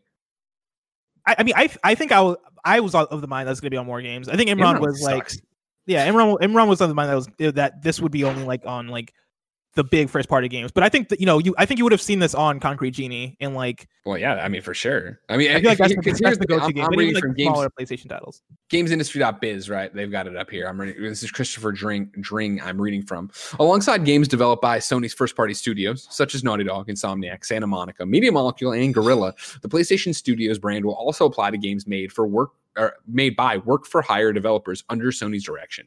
Yeah. So right there, right? Yeah, that would have been Death. That would have been Predator. Like this thing would have been all over the place. Like it's gonna if it it's back to the Predator, argument. Predator was the one that I that I think I was like I don't know if, if I could have seen. I mean, I think it's. I think they're gonna. I think they're gonna get once this goes live. I think they're gonna beat it like a government mule. they're gonna put it on anything that like. And it, it sucks for this argument that Insomniac's now in, in- already in the first party. Jesus Christ!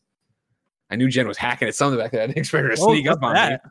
She dropped some oranges here. We got some oranges. Oh, She, jealous. it's like she's like a it's like I'm a, a kid just done with my little my little soccer game and she's got the orange slices for me ready to go.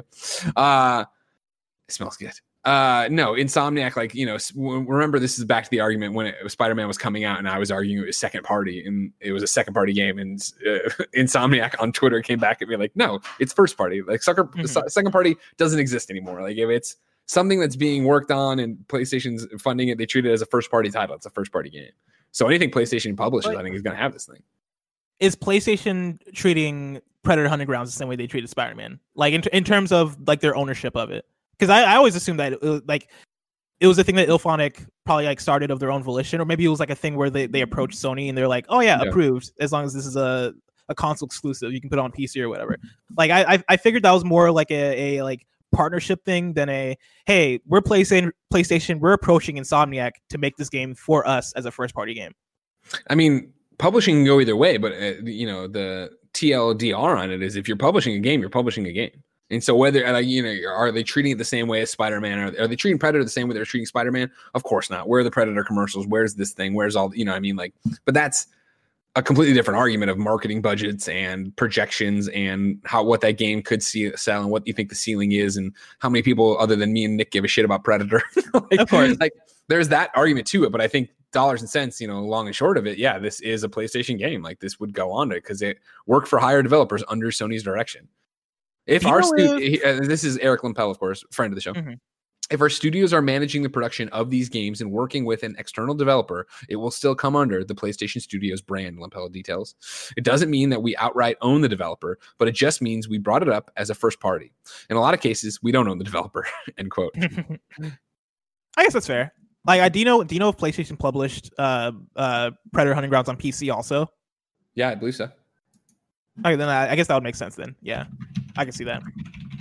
Because I remember Uh, that being not a big deal. Hold on. You can keep going with your things. I'll keep looking into it. The second PlayStation update is, of course, Iron Man VR has a date now, July third. Uh, they tweeted that last week. They also had a quote here that I thought was interesting because they, they they said in their tweet, "Please look forward to more news in the coming weeks." That's something that I missed when I first uh, talked about this news on KFGD. That like they said, look forward to more news in coming weeks. Yeah. What do you Trailers. I mean, we haven't seen that game in a long time. Like it's been. ugh, when did I see it? I saw it at that one that was based around Gamescom. No, it's not, they're on that state of play. When was that state of play? Hold on. That was the March one. State of, no, that was way earlier than that. Yeah, I was gonna say for for Iron Man VR, Yeah. State of play PlayStation. Uh, I click on the thing here. News and one around Game Awards that had RE3. No, no, no. It was, that was Oh, the debut one. So September 25th. So it was the one around. No, that's not right. Hold on. Sorry. The thing shifted because of uh, no. March 25th is when they did that. And I went and saw it. So you figure that was the last time we had a demo. Sorry.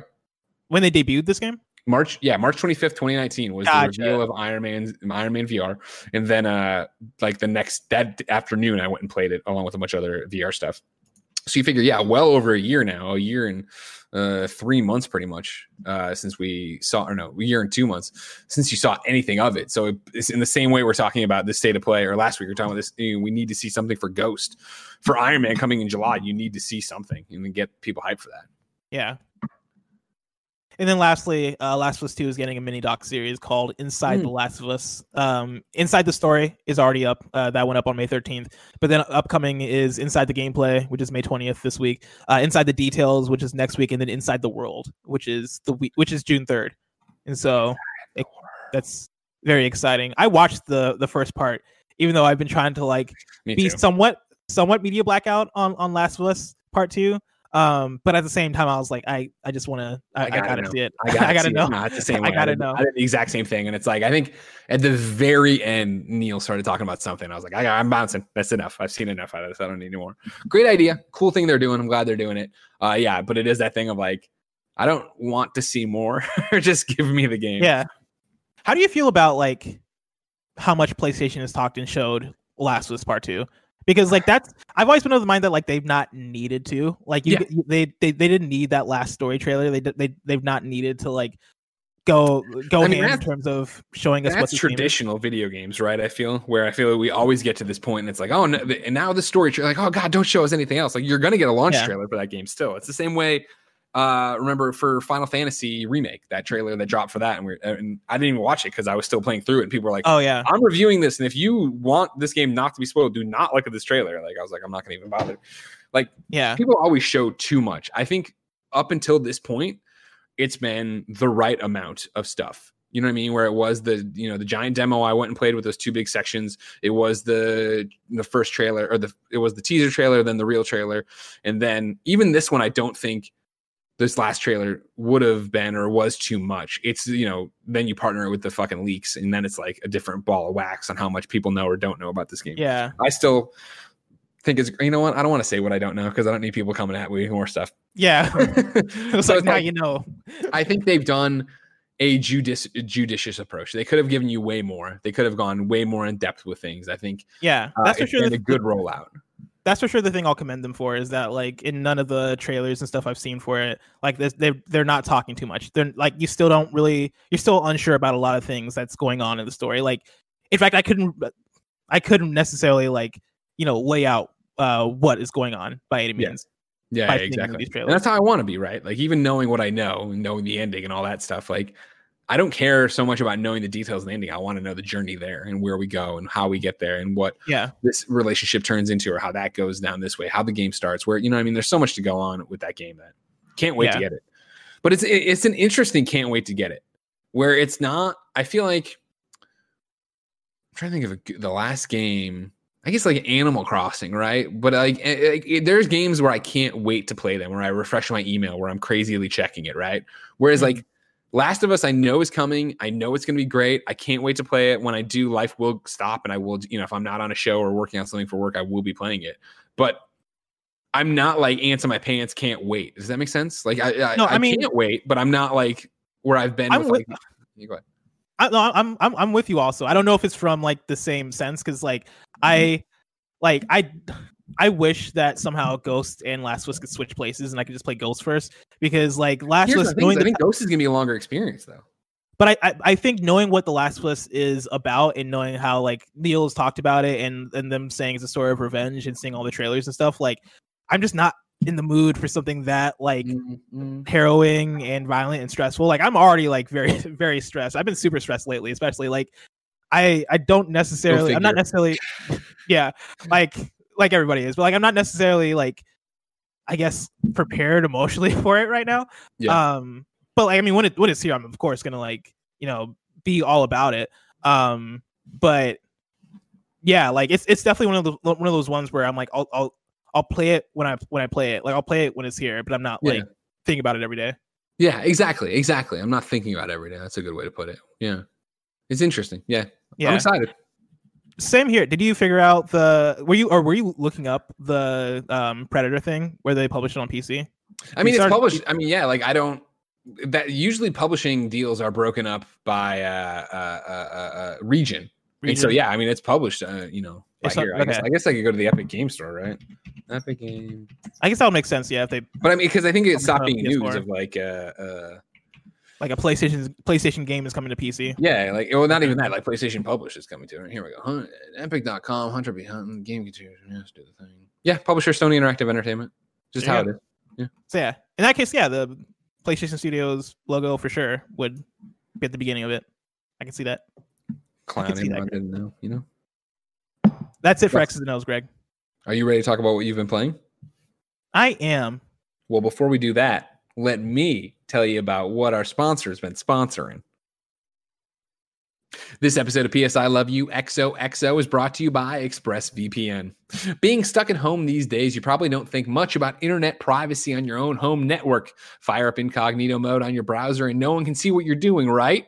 Wrong. Even in incognito mode, your online activity can still be traced. Even if you have to, even if you clear your browsing history, your internet service provider can still see every single website you visited.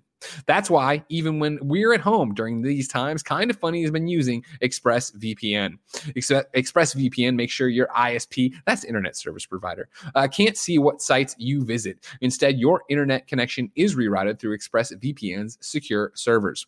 Each ExpressVPN server has an IP address that's shared among thousands of users. That means everything you do is anonymized and can't be traced back to you.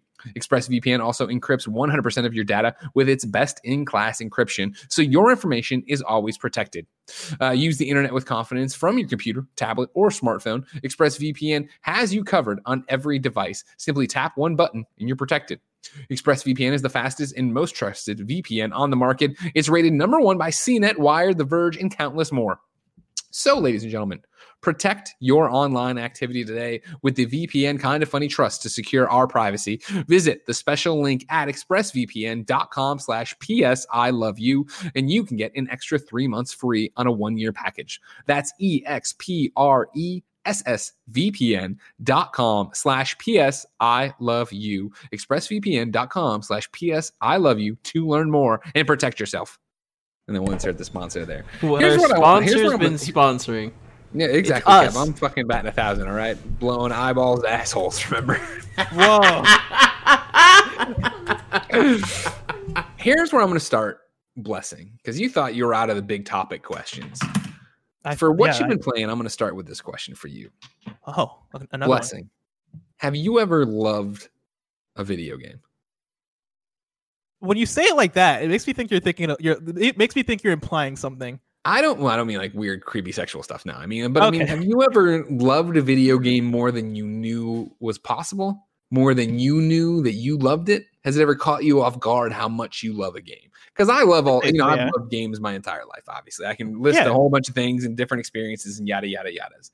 This past week, I have been on an emotional roller coaster. I'll have you know, young sir, about video games, love, and the fact that I don't know what what I'm gonna have to do to my top games of all time list. All right. And Not number one. God of War still there. Peace Walker's still up there. You know what I mean? But as we start getting into that top five or whatever, there's just a new entry an entrant on the field here. All right.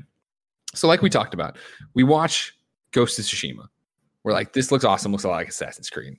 Of course, Valhalla, uh, even though we haven't seen gameplay of it really, I thought looked great, and they've said all the right things about it. Rap battles, of course. I mean, I can't wait to play that and fuck up England.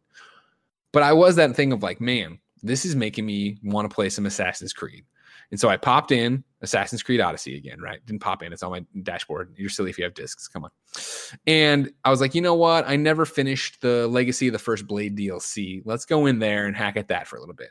Went in there, turned out I was one mission away from the end. I did it. Cassandra did her thing. I don't want to ruin it if you're going to play it.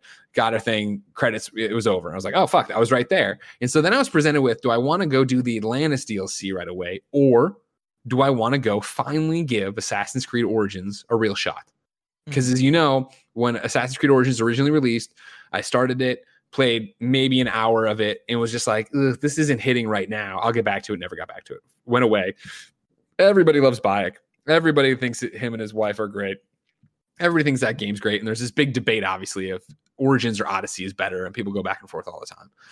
So I was like, I'm in the mood for an Assassin's Creed. I'm in the mood to go in there. Let's pop in Origins and see what this is all about. I pop in Origins. I play. I, I didn't look at the game clock, but uh, you know, like if you're if you're an Origins fan uh, in there, I mean, I, I'm working for Cleopatra. Like I've gone through. I've, I, my wife's there. I've done all the things. Uh, of course, I'm playing it. And I'm like, oh right, okay, this is where this is what this is. I remember this in Odyssey. Oh, this okay, cool. Like you see all the systems that obviously predated Odyssey, but I I credit to Odyssey, right? Because I'm actually in there dealing with them and seeing stuff. But the entire time I'm playing it, bless, and I'm learning who Bayek is, and I'm enjoying it. Don't get me wrong, it's Assassin's Creed. I thought the enemies could be. I thought the enemies didn't seem as not ferocious, but didn't seem as challenging, or at least on their Mhm. toes as Odyssey villains uh, things were. But Aggressive. maybe I'm just you know whatever. I think maybe there's little changes there. Whatever doesn't matter. Aggressive. That's a good way to put it. I'm playing through it and I'm and I'm enjoying myself and I'm into it. And, you know, I'm slicing my fucking arm up and I'm doing I'm putting on cool outfits and I'm running kill stuff. But I just can't shake it, blessing. I just can't shake it that I feel like I am cheating on my girl Cassandra Oh because man. I'm running around knocking out these things. I'm barely getting any trophies because the trophies pay off later in Assassin's Creed, obviously. But I'm running around and I'm synchronizing viewpoints and I'm checking the boxes and I'm doing the things and I'm playing the quests and I'm enjoying it. But I just can't shake it. Of why should I invest time into this game when I'm already 100 hours into the other game? Then there's still more content for me to do. There's all this, this Atlantis stuff to do. And but I feel like I need to play more of Origins. I need to, you know, go through it. I need to see more of it to understand the comparison. And again, Bayek is cool, but he is no Cassandra. And that's why in a fit Mhm. of rebellion, blessing, what did he do? I just turned off Origins and went back to Odyssey. And I just happily played fucking Odyssey all weekend long, running around Greece. This Atlantis shit's got me in fucking Elysium, doing all this crap over here. I'm synchronizing points. They changed the fucking system where you go through and I'm upgrading my staff so I can make the moves I was already using way more powerful and shit. Ah, it's so good. Ah, it's so good, blessing. And Top it's the five. thing of like, I knew that I loved Odyssey. I you if you're a kind of funny fan, I know you heard me what two years ago talk nonstop about Odyssey and Cassandra and all this stuff. I knew that I loved it, but goddamn, do I love it? Where like legitimately playing this one, where I was like, is Bayek like there's something to it of even though they're so surface level, the ability to choose what Cassandra says, and I know that was a big problem with people like it got too RPG or whatever, made me so much more connected to her story, her world, the decisions in the game than it did in Bayek's. Where Bayek's I'm playing through and it's like, okay, cool, this is what's gonna happen. This is how it's gonna happen. This is the conversation, right? To be back into Cassandra's shoes, and granted, it's an unfair comparison because again, we're comparing 100 hours of gameplay to five or six or whatever it was I did in Origins, right?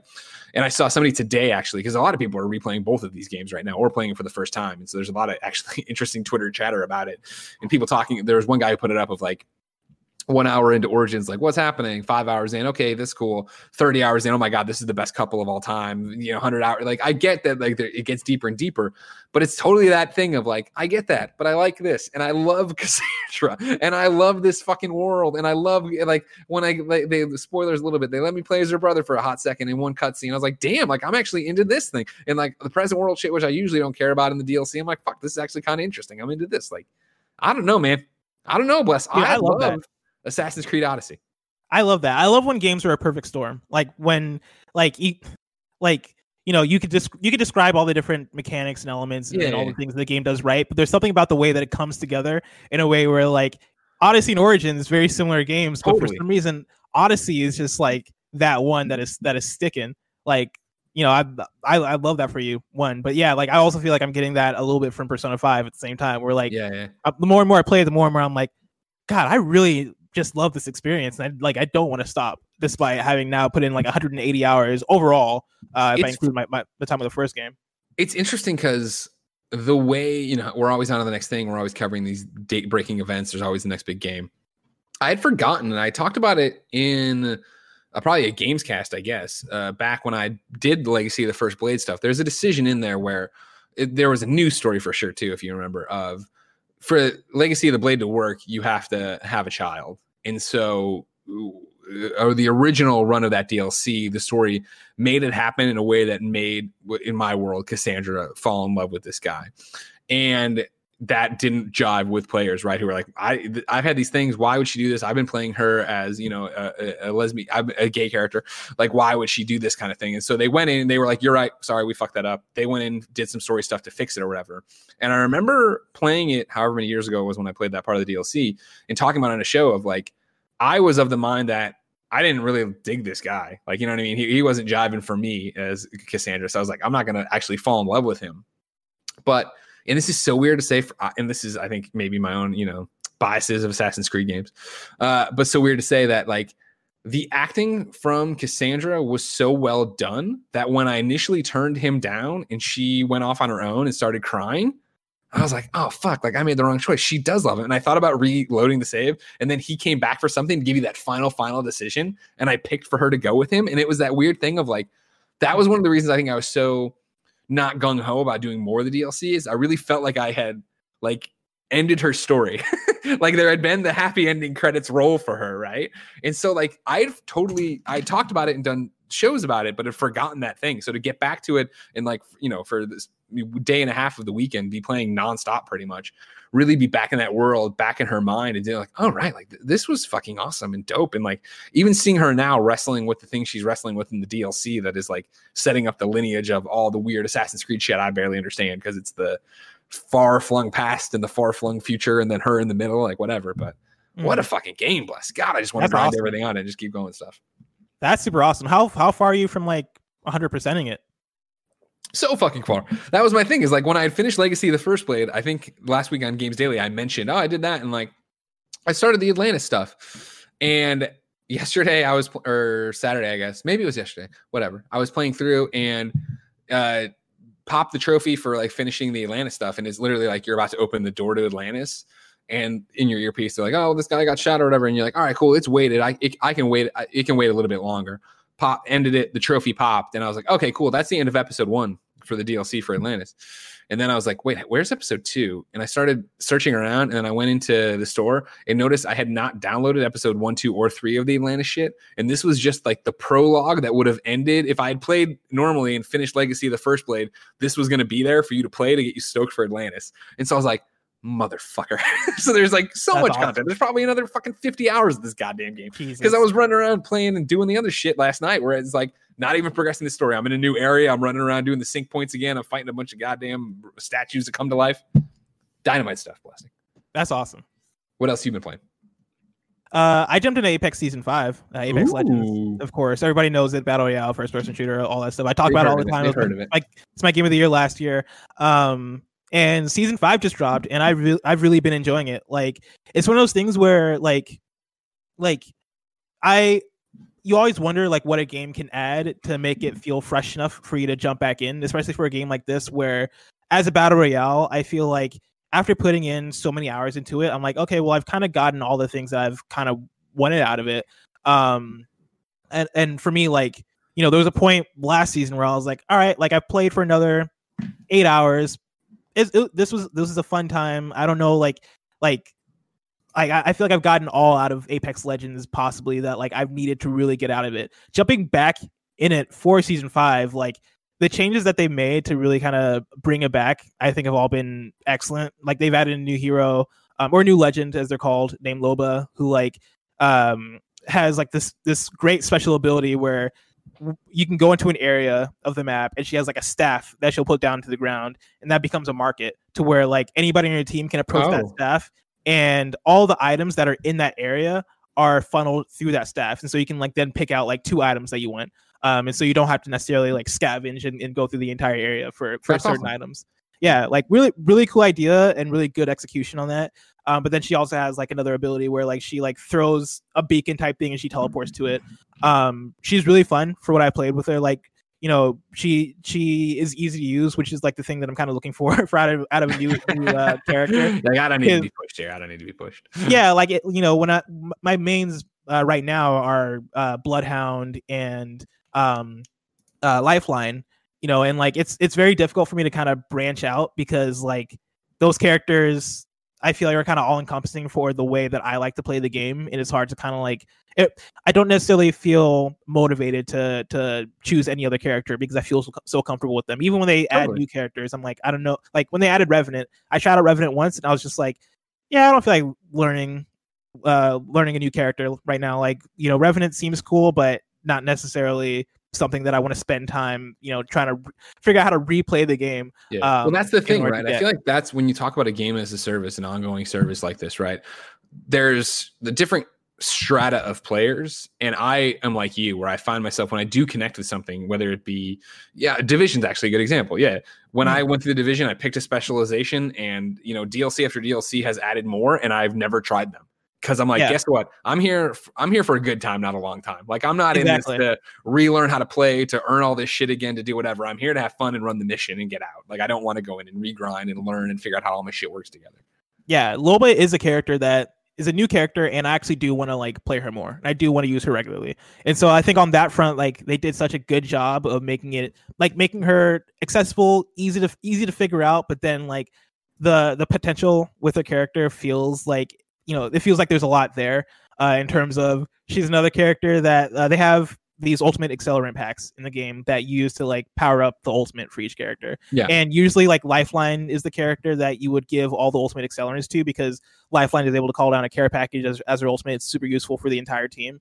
Um loba is now one of those other characters where now like you know for since her ultimate is like that black market thing right? Like you know it, it it's super useful for that. And so like you like the small changes that they've added with, with loba feel like they're having large ripples in terms of how the whole game is kind of balanced out in that way which i really appreciate. It's really cool. Uh kings canyon is also back as like the main map and they've added changes to it which se- seem pretty cool. Like mainly they've like changed two specific areas of the map. Um like skulltown i believe which is like Skulltown, which was like the most popular area uh, in Kings Canyon, I believe got buried, and then like there's there's another area of the map that they changed up. Um, and so like it doesn't the the changes don't necessarily feel as substantial to the map. That said, getting rid of Skulltown, I guess, does like vary things up a bit in a way where like I would I would I used to drop at Skulltown half the time when Skulltown was a thing, and now it's not an option for me. And so like it feels fresh in that way also. Um, and I've really been enjoying it. You know, I've, I've really been liking it. They've been they made like a lot of small tweaks and changes. Switched out the Mastiff shot shotgun for the peacekeeper, which like if you play Apex, like you know how bonkers that that sounds. To anybody else, you're like, all right, All right. but but almost, right? you know, f- for me, like now the Mastiff has become one of my one of my main guns, uh, which is awesome. But uh, I'm playing that, having a great time with it. Persona 5 Royal, of course, been continuing on with it. I'm about 60 hours now, and I've actually reached a point because I finished the fourth palace, and I'm about to start. I'm about to start getting into the events of the fifth palace. Okay. Here's the here's the thing, Greg. Here's for you, I- uh, my, my weekly update on how many hours you in in one cat. Go ahead. for you and for people who listen to the show, this might come as a surprise. You might want to strap in. You might you might want to grab something. I'm thinking about taking a break. Oh, I'm thinking- I'm- I'm thinking about taking a break. Not because like there's anything wrong with Persona 5 Royal. I've been having an absolute fantastic time with it. Just admit But you're done. It's over. Because I'm at a point in the game where there's kind of a lull. Like it's th- things are kind of chill right now. Like it's kind of a good like like as I've been playing the game, I realized that early June because Persona works on a calendar. Early June was very eventful and very much like like things were happening in early June. Now I'm in I would say like August. June. things were things were happening in June. I'm in August now, and Yeah. I'm at a point in the story where it's like things are about to happen, but like right now for where I'm at, things are very like calmed down. It's almost like a halfway point of the story where it's like it almost feels it almost feels like a mid-season finale, like Okay. after the fourth Okay. it's Like that's kind of that's kind of the best way I can I can describe it. Where like I have closure for where I'm at right now, and things are about to start, but I don't necessarily need to need to start those things up right now. And the reason why I might the reason why I'm thinking about taking this break is because Last of Part Two is coming June seventeenth, June nineteenth, June nineteenth, July seventeenth is of Tsushima. Yeah. Um, Very confusing. yeah, which means like we're probably gonna get codes at a certain point for Last of Us Part so. Two. I've not yet Sure. replayed Last of Us Part One, like up to this lead up to Last of Us Part Two. Like I've pl- I've beaten Mm. Last of Us One twice uh since its release, but I've not yeah, yeah. like I've not had my time with it recently. totally. And I'm thinking I, I'm I'm gonna take a break from Persona Five to jump in to Last of Us One and beat it again. That's my current plan. I'll report in next week to see how that goes because who knows? I might I might relapse and get back in Persona. but but for where I'm at right now, I might take a break, jump into Last of Us, uh, you know, get into Last of Us 2 when that comes out, and then maybe come back to Persona later in the summer. I was having this conversation with. Tim today. Uh, we were shooting the shit, doing some work stuff, and it was that conversation of like, he's like, "Yeah, I'm playing through it again right now," and I'm like, "Fuck, I know I just did the the uh, full playthrough with Nick, but it was like Nick was playing, which you know that I'm running the chat, I'm doing this, we're talking about beans, we're fucking around. Like, I want, I feel like I might, I'd like to go through and do one as well, but then I look at the schedule and like, you know, I don't know, I don't know. I'd like to, but my concern is, what if I start it and only get halfway through, and then it's like, oh, that sucks. I don't wanna fucking- That's also a, a thing for me too, but like, I, I I figure I might as well try and see. It went fast, even for us doing the let's play, right? Where it was three hour Yeah. chunks, and we were done it in what six times, five times? Yeah, six. Yeah, times. And that's and that's my thing. Like, it's it's a fairly like, I mean, not quick game, but like Quick enough, right? it's quick enough, right? It's a doable thing, you know, to play to beat this game in like a week or two. Yeah. very doable thing. And I feel like once I'm in it, like that'll be it. Like I'll I'll be in it in it, and so that's the plan. Um, Godspeed. I also played some Infamous First Light, which we both Oh, we both did. I Uh, played Infamous First Light. Yeah. So Did if you you didn't remember last week, ladies and gentlemen, uh, somebody wrote in. They were like, "Hey, I'm about to come up on my hundredth. Or was it hundredth or first platinum? I forget which one it was. Seventy fifth. They were coming up on a milestone platinum. I, platinum. want to say fiftieth. Goddamn.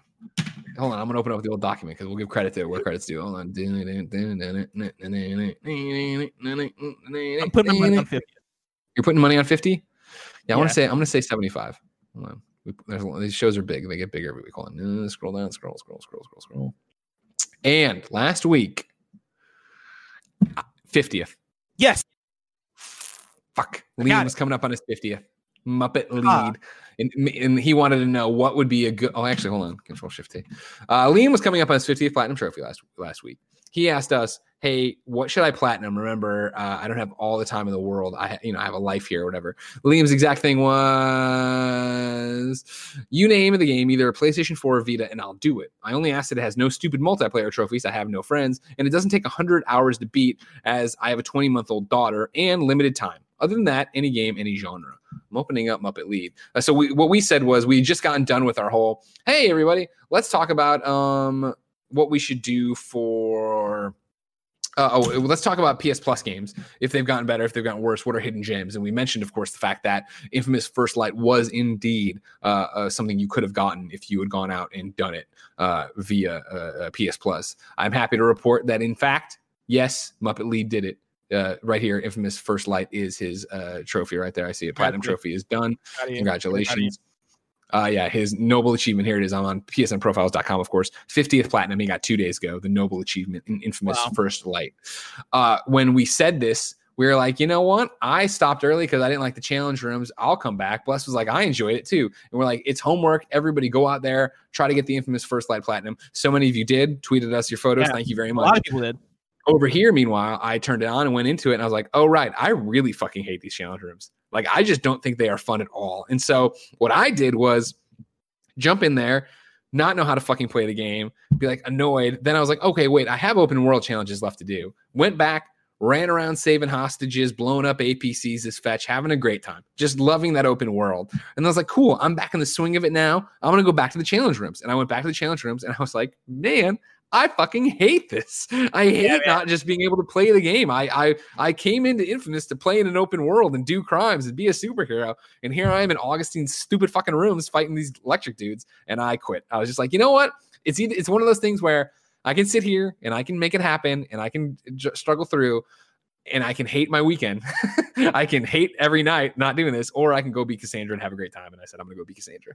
Yeah, I had literally the exact same experience where I jumped into it, and I think I mentioned on the show last week that like, you know, I, I remember liking the challenge rooms from Infamous First Light, and so when I hopped into the game, I cleared out the the open world stuff that I had remaining, and then like I made it, uh, I made it to a point where like my remaining trophies all could pretty much be done by doing challenge rooms, and I switched over to the challenge rooms, and I was very excited to do it, uh, to jump in and start and start knocking them out, and then yeah, like as I played, I was like I think I like the challenge rooms because challenge rooms because I wasn't trying for the trophies.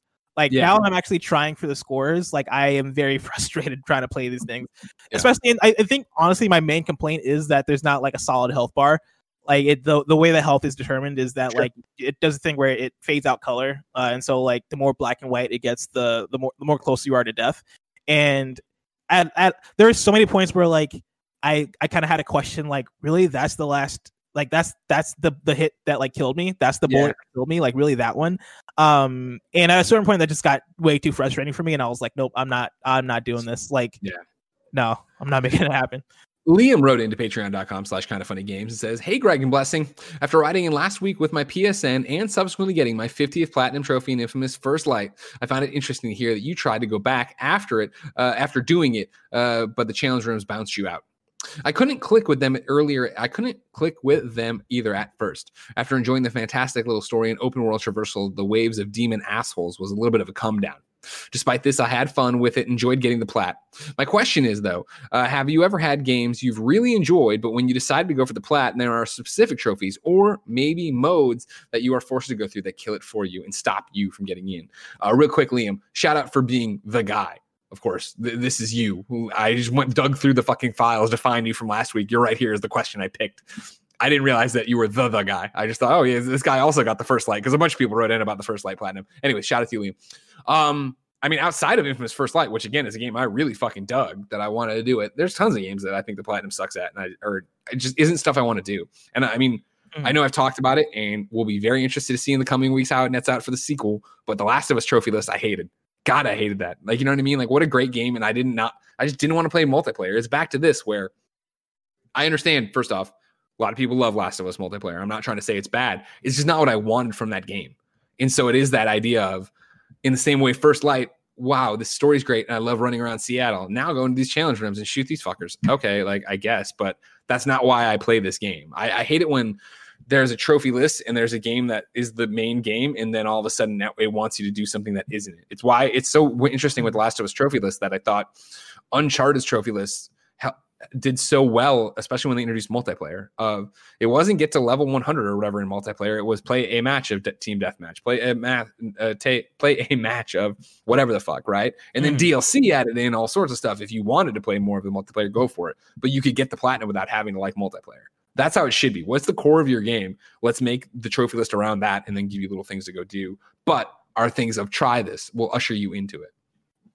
Yeah, Final Fantasy VII remake will will always be kind of my my answer for this as far as like a game where like I would have platinumed this game if they didn't have like this one trophy. And it is like the fact that I have to beat that game on hard mode, which isn't which isn't unlocked until Yeah. after you beat the game on normal mode. Um and the hard mode just being just uh very difficult. like it be like it being like truly hard, right? Like you not being able to use I think items um like healing items, which is like a thing that I was very much relying on during my normal playthrough, uh made me not want to chase it. Even though like I I really wanted to spend time with it. Like I really wanted to like play that game past where I beat it, but Yeah.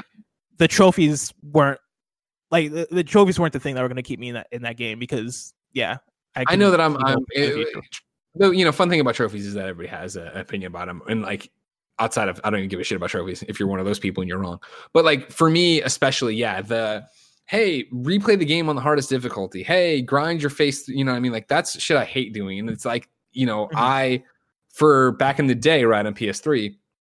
Ghostbusters, the video game, had a bunch of bullshit multiplayer trophies, some of which were glitched. And I started trying, and I was like, you know what? I'm not going to do this. It's too random. When they announced it for PS4 remastered, I was like, fuck yeah, no multiplayer, let's go. And then I looked into, I started playing the game on the fucking hard mode, and literally like couldn't get.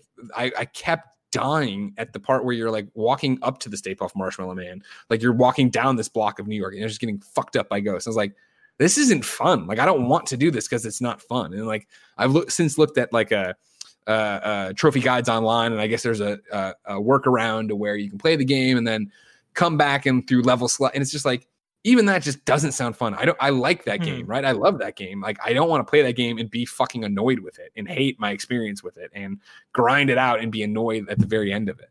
Yeah, that's my exact same thing too. Um, especially as somebody who like I'm not necessarily a trophy hunter.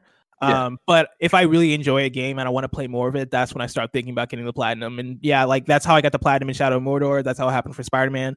Um, and for most of the trophies I've gotten. And so like for Final Fantasy VII Remake, which is a game that like I very much wanted to do it in, the fact that like I looked at that trophy list and was like, nah, I'm good. That No, that to me is not a good trophy list. Uh, outside of First, First Light, the other thing I'm supposed to be playing is Pong Quest on PlayStation 4, of course. My game for 104 PSN games ranked. If you don't remember, ladies and gentlemen, of course, each week, uh, Bless and I read through the drop on the blog. We tell you what's coming this week, and we each pick a different PSN game to play. Then we report back the next week and rank the games in one ridiculous list that you can keep up with on kindoffunny.com slash 104 list. The rules are simple. We can't pick the same game. We can't pick something that's AAA, and it can't be something we were going to play anyway. Right now, the top 10 look like this. Number one, Telling Lies. Number two, John Wick Hex. Number three, Streets of Rage 4. Number four, Under Night in Birth EXE. Number five, Roundguard. Number six, Darwin Project, which development's no longer happening on. Number Yeah. seven, uh, Hidden Through Time. Number eight, Kamiko. Number nine, Foxy Foxyland 2. Number 10, Snakeybus. Uh, I, of course, like I said, picked last week uh, Pong Quest, a game where it's Pong, but it's an RPG. And shockingly, it just did not come out. Really? It just didn't come out. It's listed on the blog for May 15th.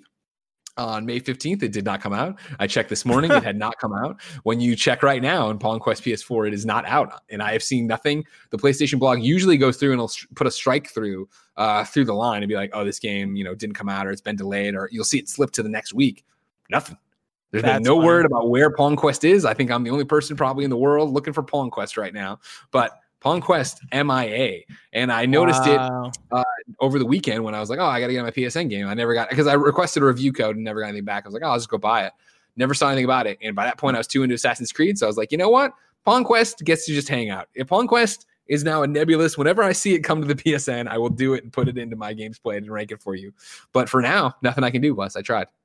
That's really funny. What did what uh, you had 104 PSN game from last week? What'd you get? Uh, I got Huntdown, which what a fantastic game. Uh, I want to read the description here. Yeah, dude, it's fantastic. Uh, the description they have on the PS blog, which we read like last week, but I want to read it again to like paint a picture for people, Oh, right? Like, do.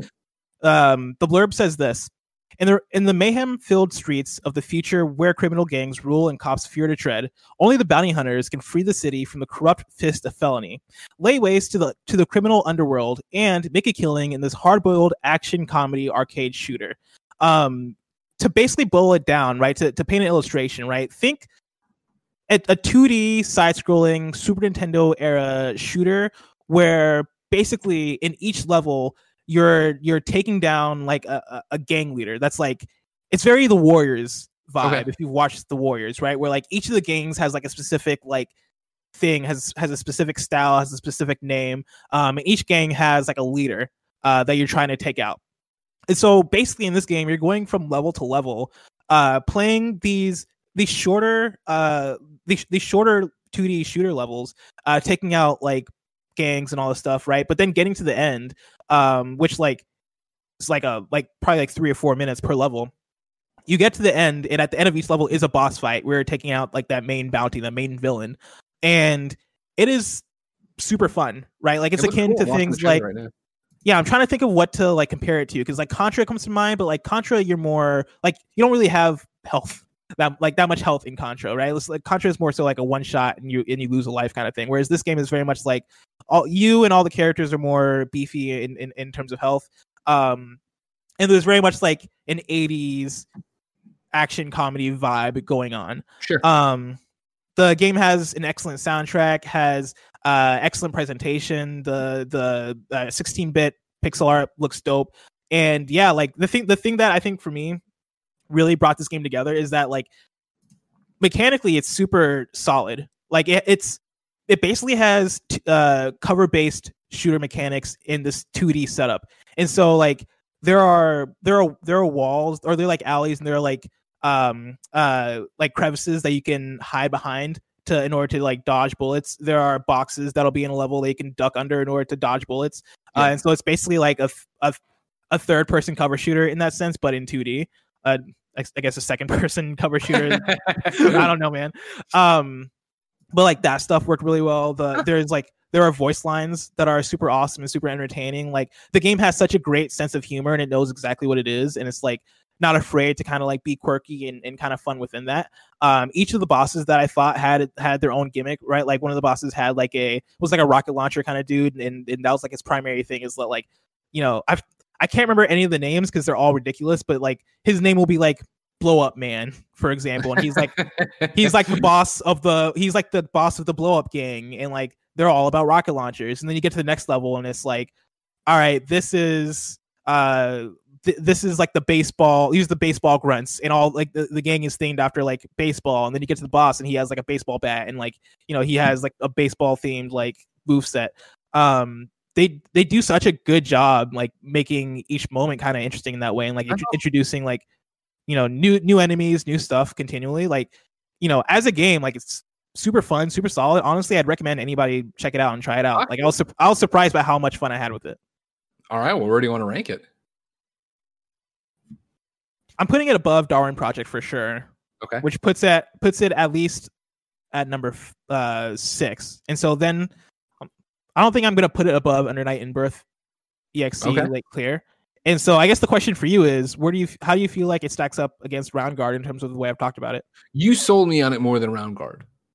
I think I think a guy Roundguard's a really fun, you know, uh, Peggle game with the RP or the roguelike mechanics or whatever, and is you know cool. But like Roundguard was, I think he, I even said like, oh yeah, I had a great time with it, and I could see me coming back to it. I haven't been back to it. Now, granted, there's been other things to play, but like in the same way, like I am going to get back to John Wick Hex, right? Like I want to chip away at that. Like Huntdown, you have me excited to actually try. Yeah. And Huntdown is a game I would like legitimately like, you know, in this segment or not, I would say, yo, people should check this out because this game is actually like really fun. Um yeah, like it's it's it's excellent. All right. Well, blessing. The date is in fact, as we record, May 18th, meaning that you get to pick the next game. So are you ready to read the drop? I am ready. I will start out this week on the PlayStation Network is a fold apart on PlayStation 4 digital. Uh, in a world of folding paper, there are two sides to every story. After career choices force them along separate paths, a teacher and architect vow to make their long distance relationship work at any cost. Experience both sides of their story as the couple navigates the complexities of miscommunication and the emotional ups and downs that separation brings. Concept Destruction is coming to PS4 digital. Uh, Concept Destru- Destruction is all about driving miniature cars made of cardboard and crashing them into, into each other to earn points by destroying them. Pick from several different modes that suit your playstyle. Pick Championship mode if you want to fight your way through mass production, or choose Survival mode to see how long you can survive a wave of deadly cardboard cars. Dungeon of the Endless comes to PlayStation 4 digitally. Dungeon of the Endless is the award winning roguelike dungeon defense game in which you and your team of heroes must protect the generator of your crashed ship while exploring an ever expanding dungeon, all while facing waves of monsters and special events as you try to find your way out. Fault Milestone is coming to PS4 digital uh, out May 22nd. Fault is a series of science fantasy cinematic novels using a unique 3D camera system for a visually immersive reading experience. Follow Selphine, the bubbly princess, and her sharp witted royal guardian, Ritona, on their journey of a lifetime back to their homeland of Ru- Ru- Rugenhide, which I've said before on the drop. And so I don't know if this is like a, a new entry or if this is like a re- over. I don't know. You're right. I do remember Yeah. Rusenheim. Maybe just time. So this quarantine is so flat of a time circle now. We're just saying. we've Yeah, we've now repeated. Uh, Fluxteria comes to PlayStation 4 digitally. Welcome to Fluxteria, nonstop arcade space shooting action in full 3D. Four modes of play story mode, survival mode, time to mode attack, and obstacle race mode. Uh, 14 different types of enemies, 20 different levels, and beautifully stylized science fiction setting, crystal clear shooting and blasting sound effects, heart thumping music. 14 is a very accurate number, but I appreciate it. It's just a fact sheet. It's just a fact Yeah. sheet. 14 different enemies. Uh, golf with your friends coming to PS4 digital. Uh, why have friends if not to play golf with your friends? Nothing is out of bounds as you take on nine courses filled with fast-paced, exciting, simultaneous mini golf for up to 12 players. Gorn comes to PlayStation 4 digitally. Gorn is a ludicrous, ludicrously violent VR gladiator simulator. Savagely strike down an infinite supply of poorly animated opponents with all manner of weapons, from swords, maces, and bows to nunchucks, throwing knives, massive two-handed warhammers, or even your blood-soaked bare hands. Gunman Clive HD Collection is coming to PS4 digital out May 22nd. Jump and shoot your way across across diverse and challenging levels and fight massive bosses. Gunman Clive is an old school side scrolling action platform game set in the Old West. Bring out your inner cowboy and get ready for some gun for some real gunslinger action. Maneater is out on PlayStation 4 digitally and retail May 22nd. Experience the ultimate power fantasy as the apex predator of the seas, a terrifying shark. Maneater is a single player open world action RPG, shark PG is how they put it, where you are the shark. Devour nutrients to grow and evolve far beyond what nature intended. Become a massive shark, an apex predator of legend of legends, to get revenge on the cruel fisherman that dismembered you. Eat, explore, evolve. Mechstermination Force is out for PS is coming out for PS4 digital. Uh, battle against massive bosses, jump and climb on- onto them to find their weak spots and blow blow them to kingdom come in this action-packed platforming boss rush from the creator of the Gunman Clive series. What? What did Gunman and Clive's like fucking exclusivity just expire? And he's like, Yeah, I was gonna say. what a throwback! Monstrum is on PlayStation 4 digitally out May 22nd. Uh, set on a derelict cargo ship, you have to outsmart outsmart one of Monstrum's terrifying predators as you try to escape. With a procedurally generated environment and permadeath, it's up to you and your wits to stay alive or start over against another monster. Good luck. Start running. Set in the Gunman Clive universe. Saints Row the third rem- Oh, actually, that's AAA, so I'd probably just get that that one. But Saints, Row the third remastered is out, sure. coming out. Uh, Superhero X PS4 uh, digital out May 18th. Superhero X is the only 2.5D create your own fight, fighter fighting game of its kind with a free flow combat uh, combo system, a unique three point evasive countering system, and the ability to mix and match fighting styles with power ups to create your own original characters. I had to check because it's like Superhero X sounds like it's up my alley. When you put Superhero X into Google, you get this phonics learn to read Superhero X. Oh, And I think I might have found it here. Oh my god, no. Superhero X also very much seems up my alley too. Oh, And so don't maybe don't get your, your hopes up because I might oh, I might oh, scoop okay. that up. Okay, No, I'm Kevin, looking- do not don't show anything about it. I'm seeing the phonics though right Don't now. show any. Don't, don't look. Stop looking. Uh, Trailmakers comes to PlayStation 4 digitally. It's out May 21st. Uh, build a car, a plane, a boat, or maybe a car, plane, boat with Trailmakers Intuitive Builder. It is easy as snapping together real building blocks. Take your machines on dangerous exploration missions, breakneck rally races, or go to the sandbox and build that hovercraft you always dreamt about. And then lastly, the Wonderful 101 remaster is coming to PS4, which I don't think counts. So I think I don't think. Wonderful 101 needs any. Uh, people know Wonderful 101 that you should play Yeah. it probably. I liked it on Wii and I never played it on Wii or Wii U, so I'm hopeful to play it here. Uh, blessing. what up? This is your What- day. So wait, what's the order with Superhero X? Is it bad or good? I don't want to tell you. I don't want to tell you. I don't want to tell Hold you. Hold on, I'm No, do not do it. Don't do it. because it sounds really cool and it Do sounds it like something I want to play. Please, please pick it then and let me show you after you pick it. Because maybe it's going to be great. You don't know what I'm going to say. Oh man, because it's a fighting it might also you create your not be the same thing. It might not be the same thing. I'm going Superhero X. I'm choosing it because like the, a 2.5D create your own fighter fighting game uh, with a free flow combo, combo system, a unique three point evasive countering system, an Yeah. ability to mix, That mix and match great, fighting right? styles. It sounds like a real And winner. Kevin. Please show him. Please show him. Oh this no, is what have I done? This is I don't know if this is really the game, but it's the only Superhero X video game thing I can find, which This is can't be it. Superhero X fighting game Android gameplay is what it says here from the Android. And if you, it is Wolverine's body, including the claws, with Batman's head, and it looks awful. Oh my god. It- well, I mean, it makes sense, right? It's a, it's a 2.5D uh, superhero fighting game, and it also makes sense because the the art is so terrible. Yeah, I, I, got excited, of course, superhero in the title, superhero X, but then it's just the word superhero with a giant X behind it. Yeah, the the title art doesn't seem very promising, but yeah, no, looking at the gameplay, I understand why you wouldn't have a screenshot of, of the game. I mean, I can't like this is one you might have lucked out on because eventually somebody at PlayStation is going to listen to this show and look into this game and be like, "We can't publish this. That's Batman with Wolverine's body. Someone will stop us, right?" That's really funny. I can't wait to play as Batman though. With Yeah, course. Uh, free flow combat. Um, I'm gonna pick Man Eater. Oh, this nice. is one I know Snowbike Mike is all about. Maneater. Uh, this is one Jonathan Dornbush picked actually in the uh, league for the PS I Love You XOXO Fantasy Yeah, Critic games. So I'm excited to see that out. When's the last time we checked out that league? That's actually what we're doing next. That's actually a segue to Oh. it. You know what I mean? So Maneater's my pick. Um, you're picking Superhero X because you love punishment. I And also yeah, want to shout out. I want to shout out Gorn, which is that. PSVR game, because I've I forever ago I watched a Funhouse Let's Play of it where they're probably playing it on Oculus or something, and it seems actually like a pretty fun experience. So shout out to Gorn, and then a Fold Apart also. I've heard good things about. fold apart. If you remember, I warned you. I played it and I didn't like it.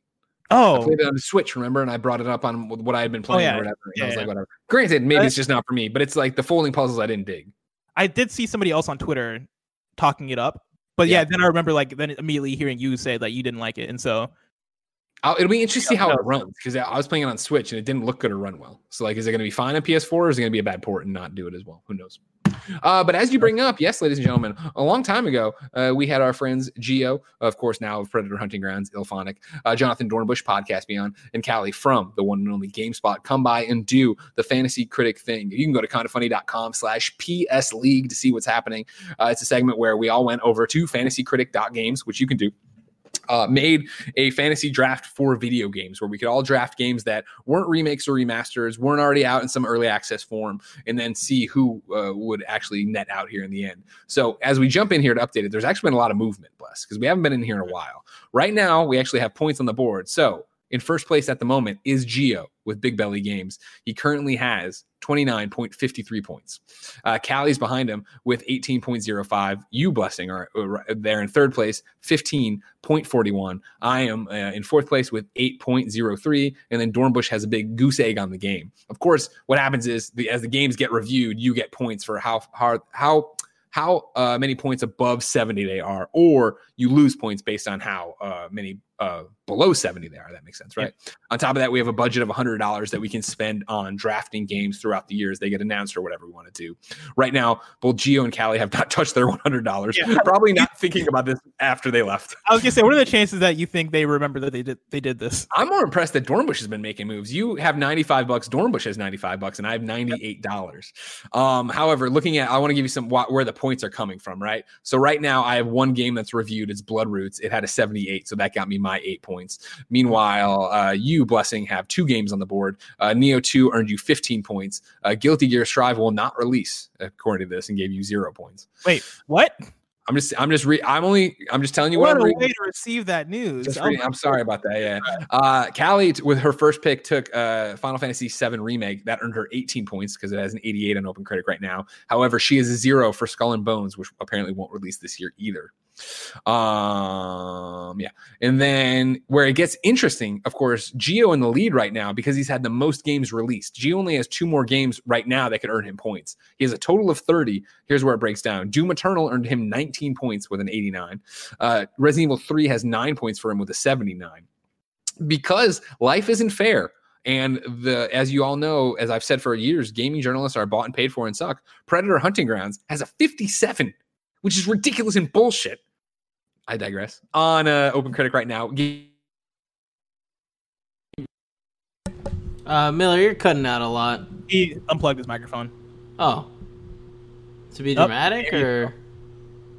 Can oh you yeah, he was hear very upset about the um yeah, he was exactly. very upset about Predator Hunting Oh. Grounds, which I understand. 57, which means it's negative 13 points. Yeah, you goddamn right. You have fun with this game. This game you made a 57, bless.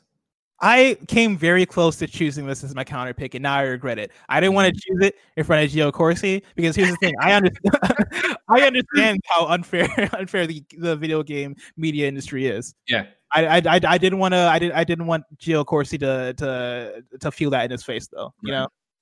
But now I Uh, Yeah, he, he should have obviously. He- who knew nobody had taste? This Simon Cardy kid at IGN never played a fucking video game that ain't fucking Overwatch. I I heard all he plays is Overwatch. Coward. Uh, however, Geo picked Streets of Rage 4 as well. Actually, getting that at a steal at number five. It was his fifth pick. Uh, he earned 14 points off that. So that's how he got to 30. In Geo's roster, he still has to uh, Marvel's Avengers and Ghostwire Tokyo. And I would not hold my breath for Ghostwire Tokyo, but we'll see. Yeah. Um, and then Dornbush uh, has zero points on the board, but since we, I'm gonna I'm gonna read through his entire list of games because I actually forget where it picks up that he got new stuff. He, he has Ghost of Tsushima, Watch Dogs Legion, the Batman game from Montreal, Spelunky 2, Assassin's Creed Valhalla, Psychonauts 2, Little Nightmares 2, Maneater, The Pathless, SpongeBob SquarePants, Battle for Bikini Bottom Rehydrated, and Destroy All Humans. He only has oh. two roster slots left there. So right now, zero points on the board, but you imagine Ghost of Tsushima a great pick, uh, Valha- Valhalla a great pick, Maneater, Like I said, I've heard good buzz about, it, so I think it, more on people were reviewing It's an it. one. SpongeBob, yeah, it's interesting how this is all going to net out. Yeah. Did you see that I had some uh, new picks? Yeah, well, I don't know when you added them though. So Blessings roster looks like this right now: Cyberpunk 2077, Iron Man VR, Nioh 2, which is again earned him 15 points, uh, Lego Star Wars, the Star Star Skywalker. Saga, uh, Tales of Arise, Metal or Guilty Gear Sur- Strive, zero points, uh, not releasing. Fall Guys Ultimate Knockout, Call of Duty 2020 unannounced, Babylon's Fall, Mortar Shell, Mortal Shell, and Ghostrunner. Yeah, so the, the two new ones are Mortal Shell and Ghostrunner. Ghost Runner I got literally this last week, I want to say.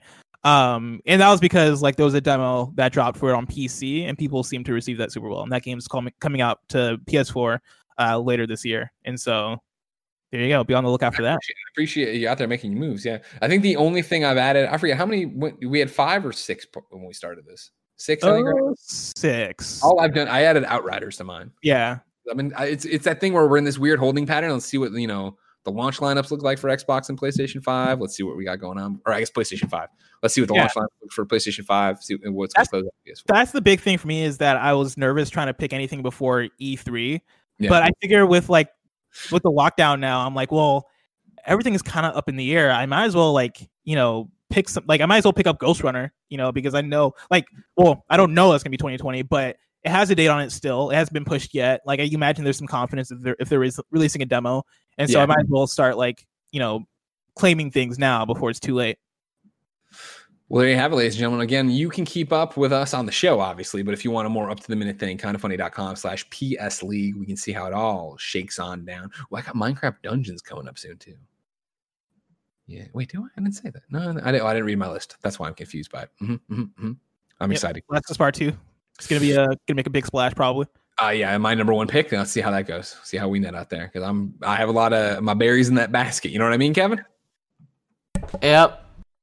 Ladies and gentlemen, we have a segment here called PSN Profiles where we go and look at your PlayStation trophies, decide if you are worthy of our claps or our claps in the bad way. Because you have claps in good ways. You know what I mean? Wait, what? the claps in the bad Uh, you go to patreon.com slash you can go to kind of funny patreon.com slash kind of funny games. Give us your uh, psn profile name. We'll read it here along with your little story and see what's going on. Today probably oliver wrote in. Uh, probably oliver's uh, psn name is probably oliver. Probably oliver says what's good greg and bless I'm submitting my profile for this week's trophy dive, and I'd say it's kind of topical. Infamous First Light was my first ever platinum, and it awakened something inside me. I'm now sitting on 79 of those beautiful platinum lads, with some of the proudest ones being Bloodborne, GTA 5, Doom, and the Pr- Crash Bandicoot remake trilogy. I also have a bunch of trash platinums. Thanks, Greg, uh, including Storm Boy, which might be literally the worst game I've ever played. I 100% recommend it to anyone and everyone. I don't know what Storm Boy is. Kevin, can you? yeah, I've never heard of Stormboy. I'm gonna keep going through his trophies here. Can you find me some uh, that Storm Boy? You know it, boss. Thank you. I want to see what his other seven. So he did the Final Fantasy VII remake, uh, Resident Evil 3, Doom Eternal, Control, MediEvil, Assassin's Creed Revelations, Fallen Order, uh, Disney classic games, Aladdin, and uh, uh, The Lion King. That can't be easy. Final Fantasy VIII, Far Cry 3, Division 2, Storm Boy. What the hell is Storm Boy? I usually know shitty platinums. The interest the, the thing that's interesting to me about their profile is that they didn't have a PSN apparently until October 2014, Oh wow. which is like, you know, I, I guess for me as somebody like that had a PS3, it, it's it's it's shocking to me to see that like yeah, they didn't have a they didn't start gaining trophies until October. But they might have had an Xbox, who knows. Um okay, looking here at the Storm Boy trailer, two best friends. Oh Jesus, running on the beach. We got a pelican. Yeah, it's a pelican and a dude. Explore the South Australian coastline. Oh, it's water. It doesn't look terrible. Yeah, I'm surprised. Not that I mean, you know, obviously games can be bad and look good, but I mean, it doesn't look great. Oh, look, he's a friends with the pelican though. this actually looks pretty Colin Field, Storm Boy the game, November 20th, PlayStation 4. All right. Um, he's got the stick of truth in here. He's got Jak and Daxter. He's got all right. Well, he's got the good ones. He, uh, in the, here's the first one I see. Tales from the Borderlands pop up. I'm surprised you don't have more of the garbage. Uh, uh, Telltales. Just play through it. Got the volume platinum. Very nice. Mike Bithell, what up? Yeah, but there's Infamous First Light. The witness in a week and two days. That's actually really impressive. All right. Well, I appreciate this and I applaud you. And I'm glad, probably, Oliver, that you started it all with Infamous First Light, a game that me and Blessing were like, nah. you do your thing, Sucker Punch, but we don't want these challenger rooms in the least. Stick to what we like about the game. Hope you don't have challenge rooms in that. Now, Blessing. Actually, that kind of that'd be cool. This Sorry, I'm thinking been- of Ghost of Tsushima challenge rooms. No, do not do that. Do not do that. Do not do that. It's all in like- the open world. Just keep it there. All right. Just keep it in the open world. Let me have some fun. What if it's like a challenge chamber where like you go underground as Jin and Like, like like a mercenary uh, like fighting arena. Yeah, something I'll like take that. that. I'll take that. That's not bad because then I'm just using the stuff I've learned. That's fine. Uh, ladies and gentlemen, this is PS I Love You XOXO. Remember, each and every week. Nope, that's wrong. Wrong show. Each and every week, we come to you uh, with all the PlayStation news you care about. We talk about it. It's just one big nerd and not session about PlayStation. Obviously, a lot to do that with PlayStation 5. Uh, everything's happening on PlayStation 4. Last of Us, uh, Ghost, uh, Iron Man VR. We're stoked and we're happy you're along for the ride. Remember, you can, of course, be part of the show and support us. Patreon.com slash kind of funny games. You can watch live as we record it. You can ask us questions. You can get the exclusive post show we are about to do. However, if you no bucks toss our way, it's no big deal. YouTube.com slash kind of funny games. Podcast services around the globe each and every Tuesday morning. Now, blessing, of course, this show, volume two of PS I Love You XOXO, only exists because we hired you and you said you want to do the show again. This morning, you asked me something about a segment that's been gone for a long time. Do you want to take it from here? Yeah, man. I I hit you up and asked if you'd like to bring back singing to Shuhei in in any form because that was a segment that you know during the first uh, iteration of PS Love You. That was like a segment that I, I really appreciated because it kind of allowed the audience to be creative and to submit their own their own content. Uh, of course, you- they don't know. yeah, if you're unfamiliar, right, at the end of each show, uh, you guys would play a song from the audience, a song that somebody from the audience submits uh, in order to get played. Um, and that's how you end the show. You know, I always thought that was like a really cool thing. And uh, I have a friend, Gabe Patillo, who people might be familiar with. Uh, me and him hosted an episode of KFGD uh, back in like February, I want to say. Yeah. Time is a flat circle. Um, yeah, and Gabe Patillo, of course, of Married to the Games, he hit me up recently and was like, "Hey, so when I play certain games that I end up falling in love with, I end up making a song about them." And so he texted me. He was like, "Hey, do you want to like do a rap verse on this song about Final Fantasy VII remake?" And I was like, "Rapping about Final Fantasy VII remake? Absolutely yes. I would love to do. I would love to do that." Uh, and so we we came together and we made a song. Um, and I brought it up to you. I was like, "Hey, it do you one do you want to bring back singing to Shuhei in any form? And two, do you want to kick it off with this song from me and Gabe?" And you're like, you, I mean, you're you're down for the idea. I think the, the thing that the thing that's interesting about singing to Shuhei is that like in this new iteration, it gets interesting to try and implement in each episode, which I don't think we uh, we want to do because at at this point it's like a lot of work. But as a thing to do every now and then, I think it could be like a, a pretty Totally. cool, cool idea. No, I, I mean, you know, the singing the Shuhei, uh, the song at the end goes all the way back to Beyond, right? When when I was doing Beyond, and the idea with why it worked on Beyond and why it worked on Volume One of PS I Love You, I thought was that it's more work and it's out of the ordinary from everything we do. Because of course, ladies and gentlemen, we can't just play the song on the YouTube version. Because what if there's a copyright issue? What if that flags the show? What if that blocks the show in a different country? We can't. I don't want to be working with outside MP3s that we're not 100% sure about. Whereas on the MP3, we can put it on there and not worry. But when I edited Beyond and when I edited PS I Love You, that's just more work for me. I felt bad with this iteration of putting that all on Cool Greg, especially when we were spinning up a new show, especially when this is one of the few shows we do right now, right? Outside of the morning stuff, but afternoon shows that we record and then he has to edit. Like I think it's important to remember, you know, people always want the show longer, even though we're consistently two hours more on the show. Uh, but keep in mind that that means Cool Greg has to stay up even later or at work later, working later. And so, yeah, I'm down to try it and let's feel it out. And again, you can start submitting at uh, patreon.com slash kind of funny games. But yeah, as we ease into it, I don't know if it'll be something we do every week, but yeah, it's something Yeah. cool to do. And again, it'll be in the MP3 version, not the YouTube version, so on and so forth. Yeah, in the YouTube version though, I'm gonna see if we can have like if there's a YouTube video associated with it, have it in the description. Yeah. uh, and so if you're if you're watching this on YouTube, then look in the description. There should be a link to the YouTube video of the song there. Cool. Well, then, ladies and gentlemen, until next time, unless you're an MP3 listener or you're going to listen to the post show, it's been our pleasure to serve you. Uh, blessing one more time. Who's playing us out? Uh, this is Avalanche by Gabe Patillo featuring Blessing Adeoye Jr. Junior. Junior. Cool. You know how to go get some help for this one. The nephew, Blessing Jr. What up? Let's get up. Running high when you hear we in your area. Buried with the clips, T with the material. Shinra, no side, don't want no piece of us. Mako eyes, do or die, you know we bout to tear tear 'em up. Said it never come, but finally here, baby. Already know that it's my game of the year, baby. Walking seventh heaven, pour another beer, baby. Knew everybody's name like it's cheers, baby. We got the squad, and you know we from the gutter, right? Some slumdog billionaires who love to fight. We on the last call, this is the last dance. What's the name? What's the name, baby? Avalanche. Avalanche, and you know that I'm the Barrett man. Gun on the wrist, don't ask if I can lend a hand. I spit Aerith magic, and I'm on cloud nine. This Gabe hit me up, and it's about time. Cause I'm like Tifa with the hands, never doubt mine. Midgar South Side, and I'm from Sector 5. Slum living, it's unwritten, it's dumb fiction.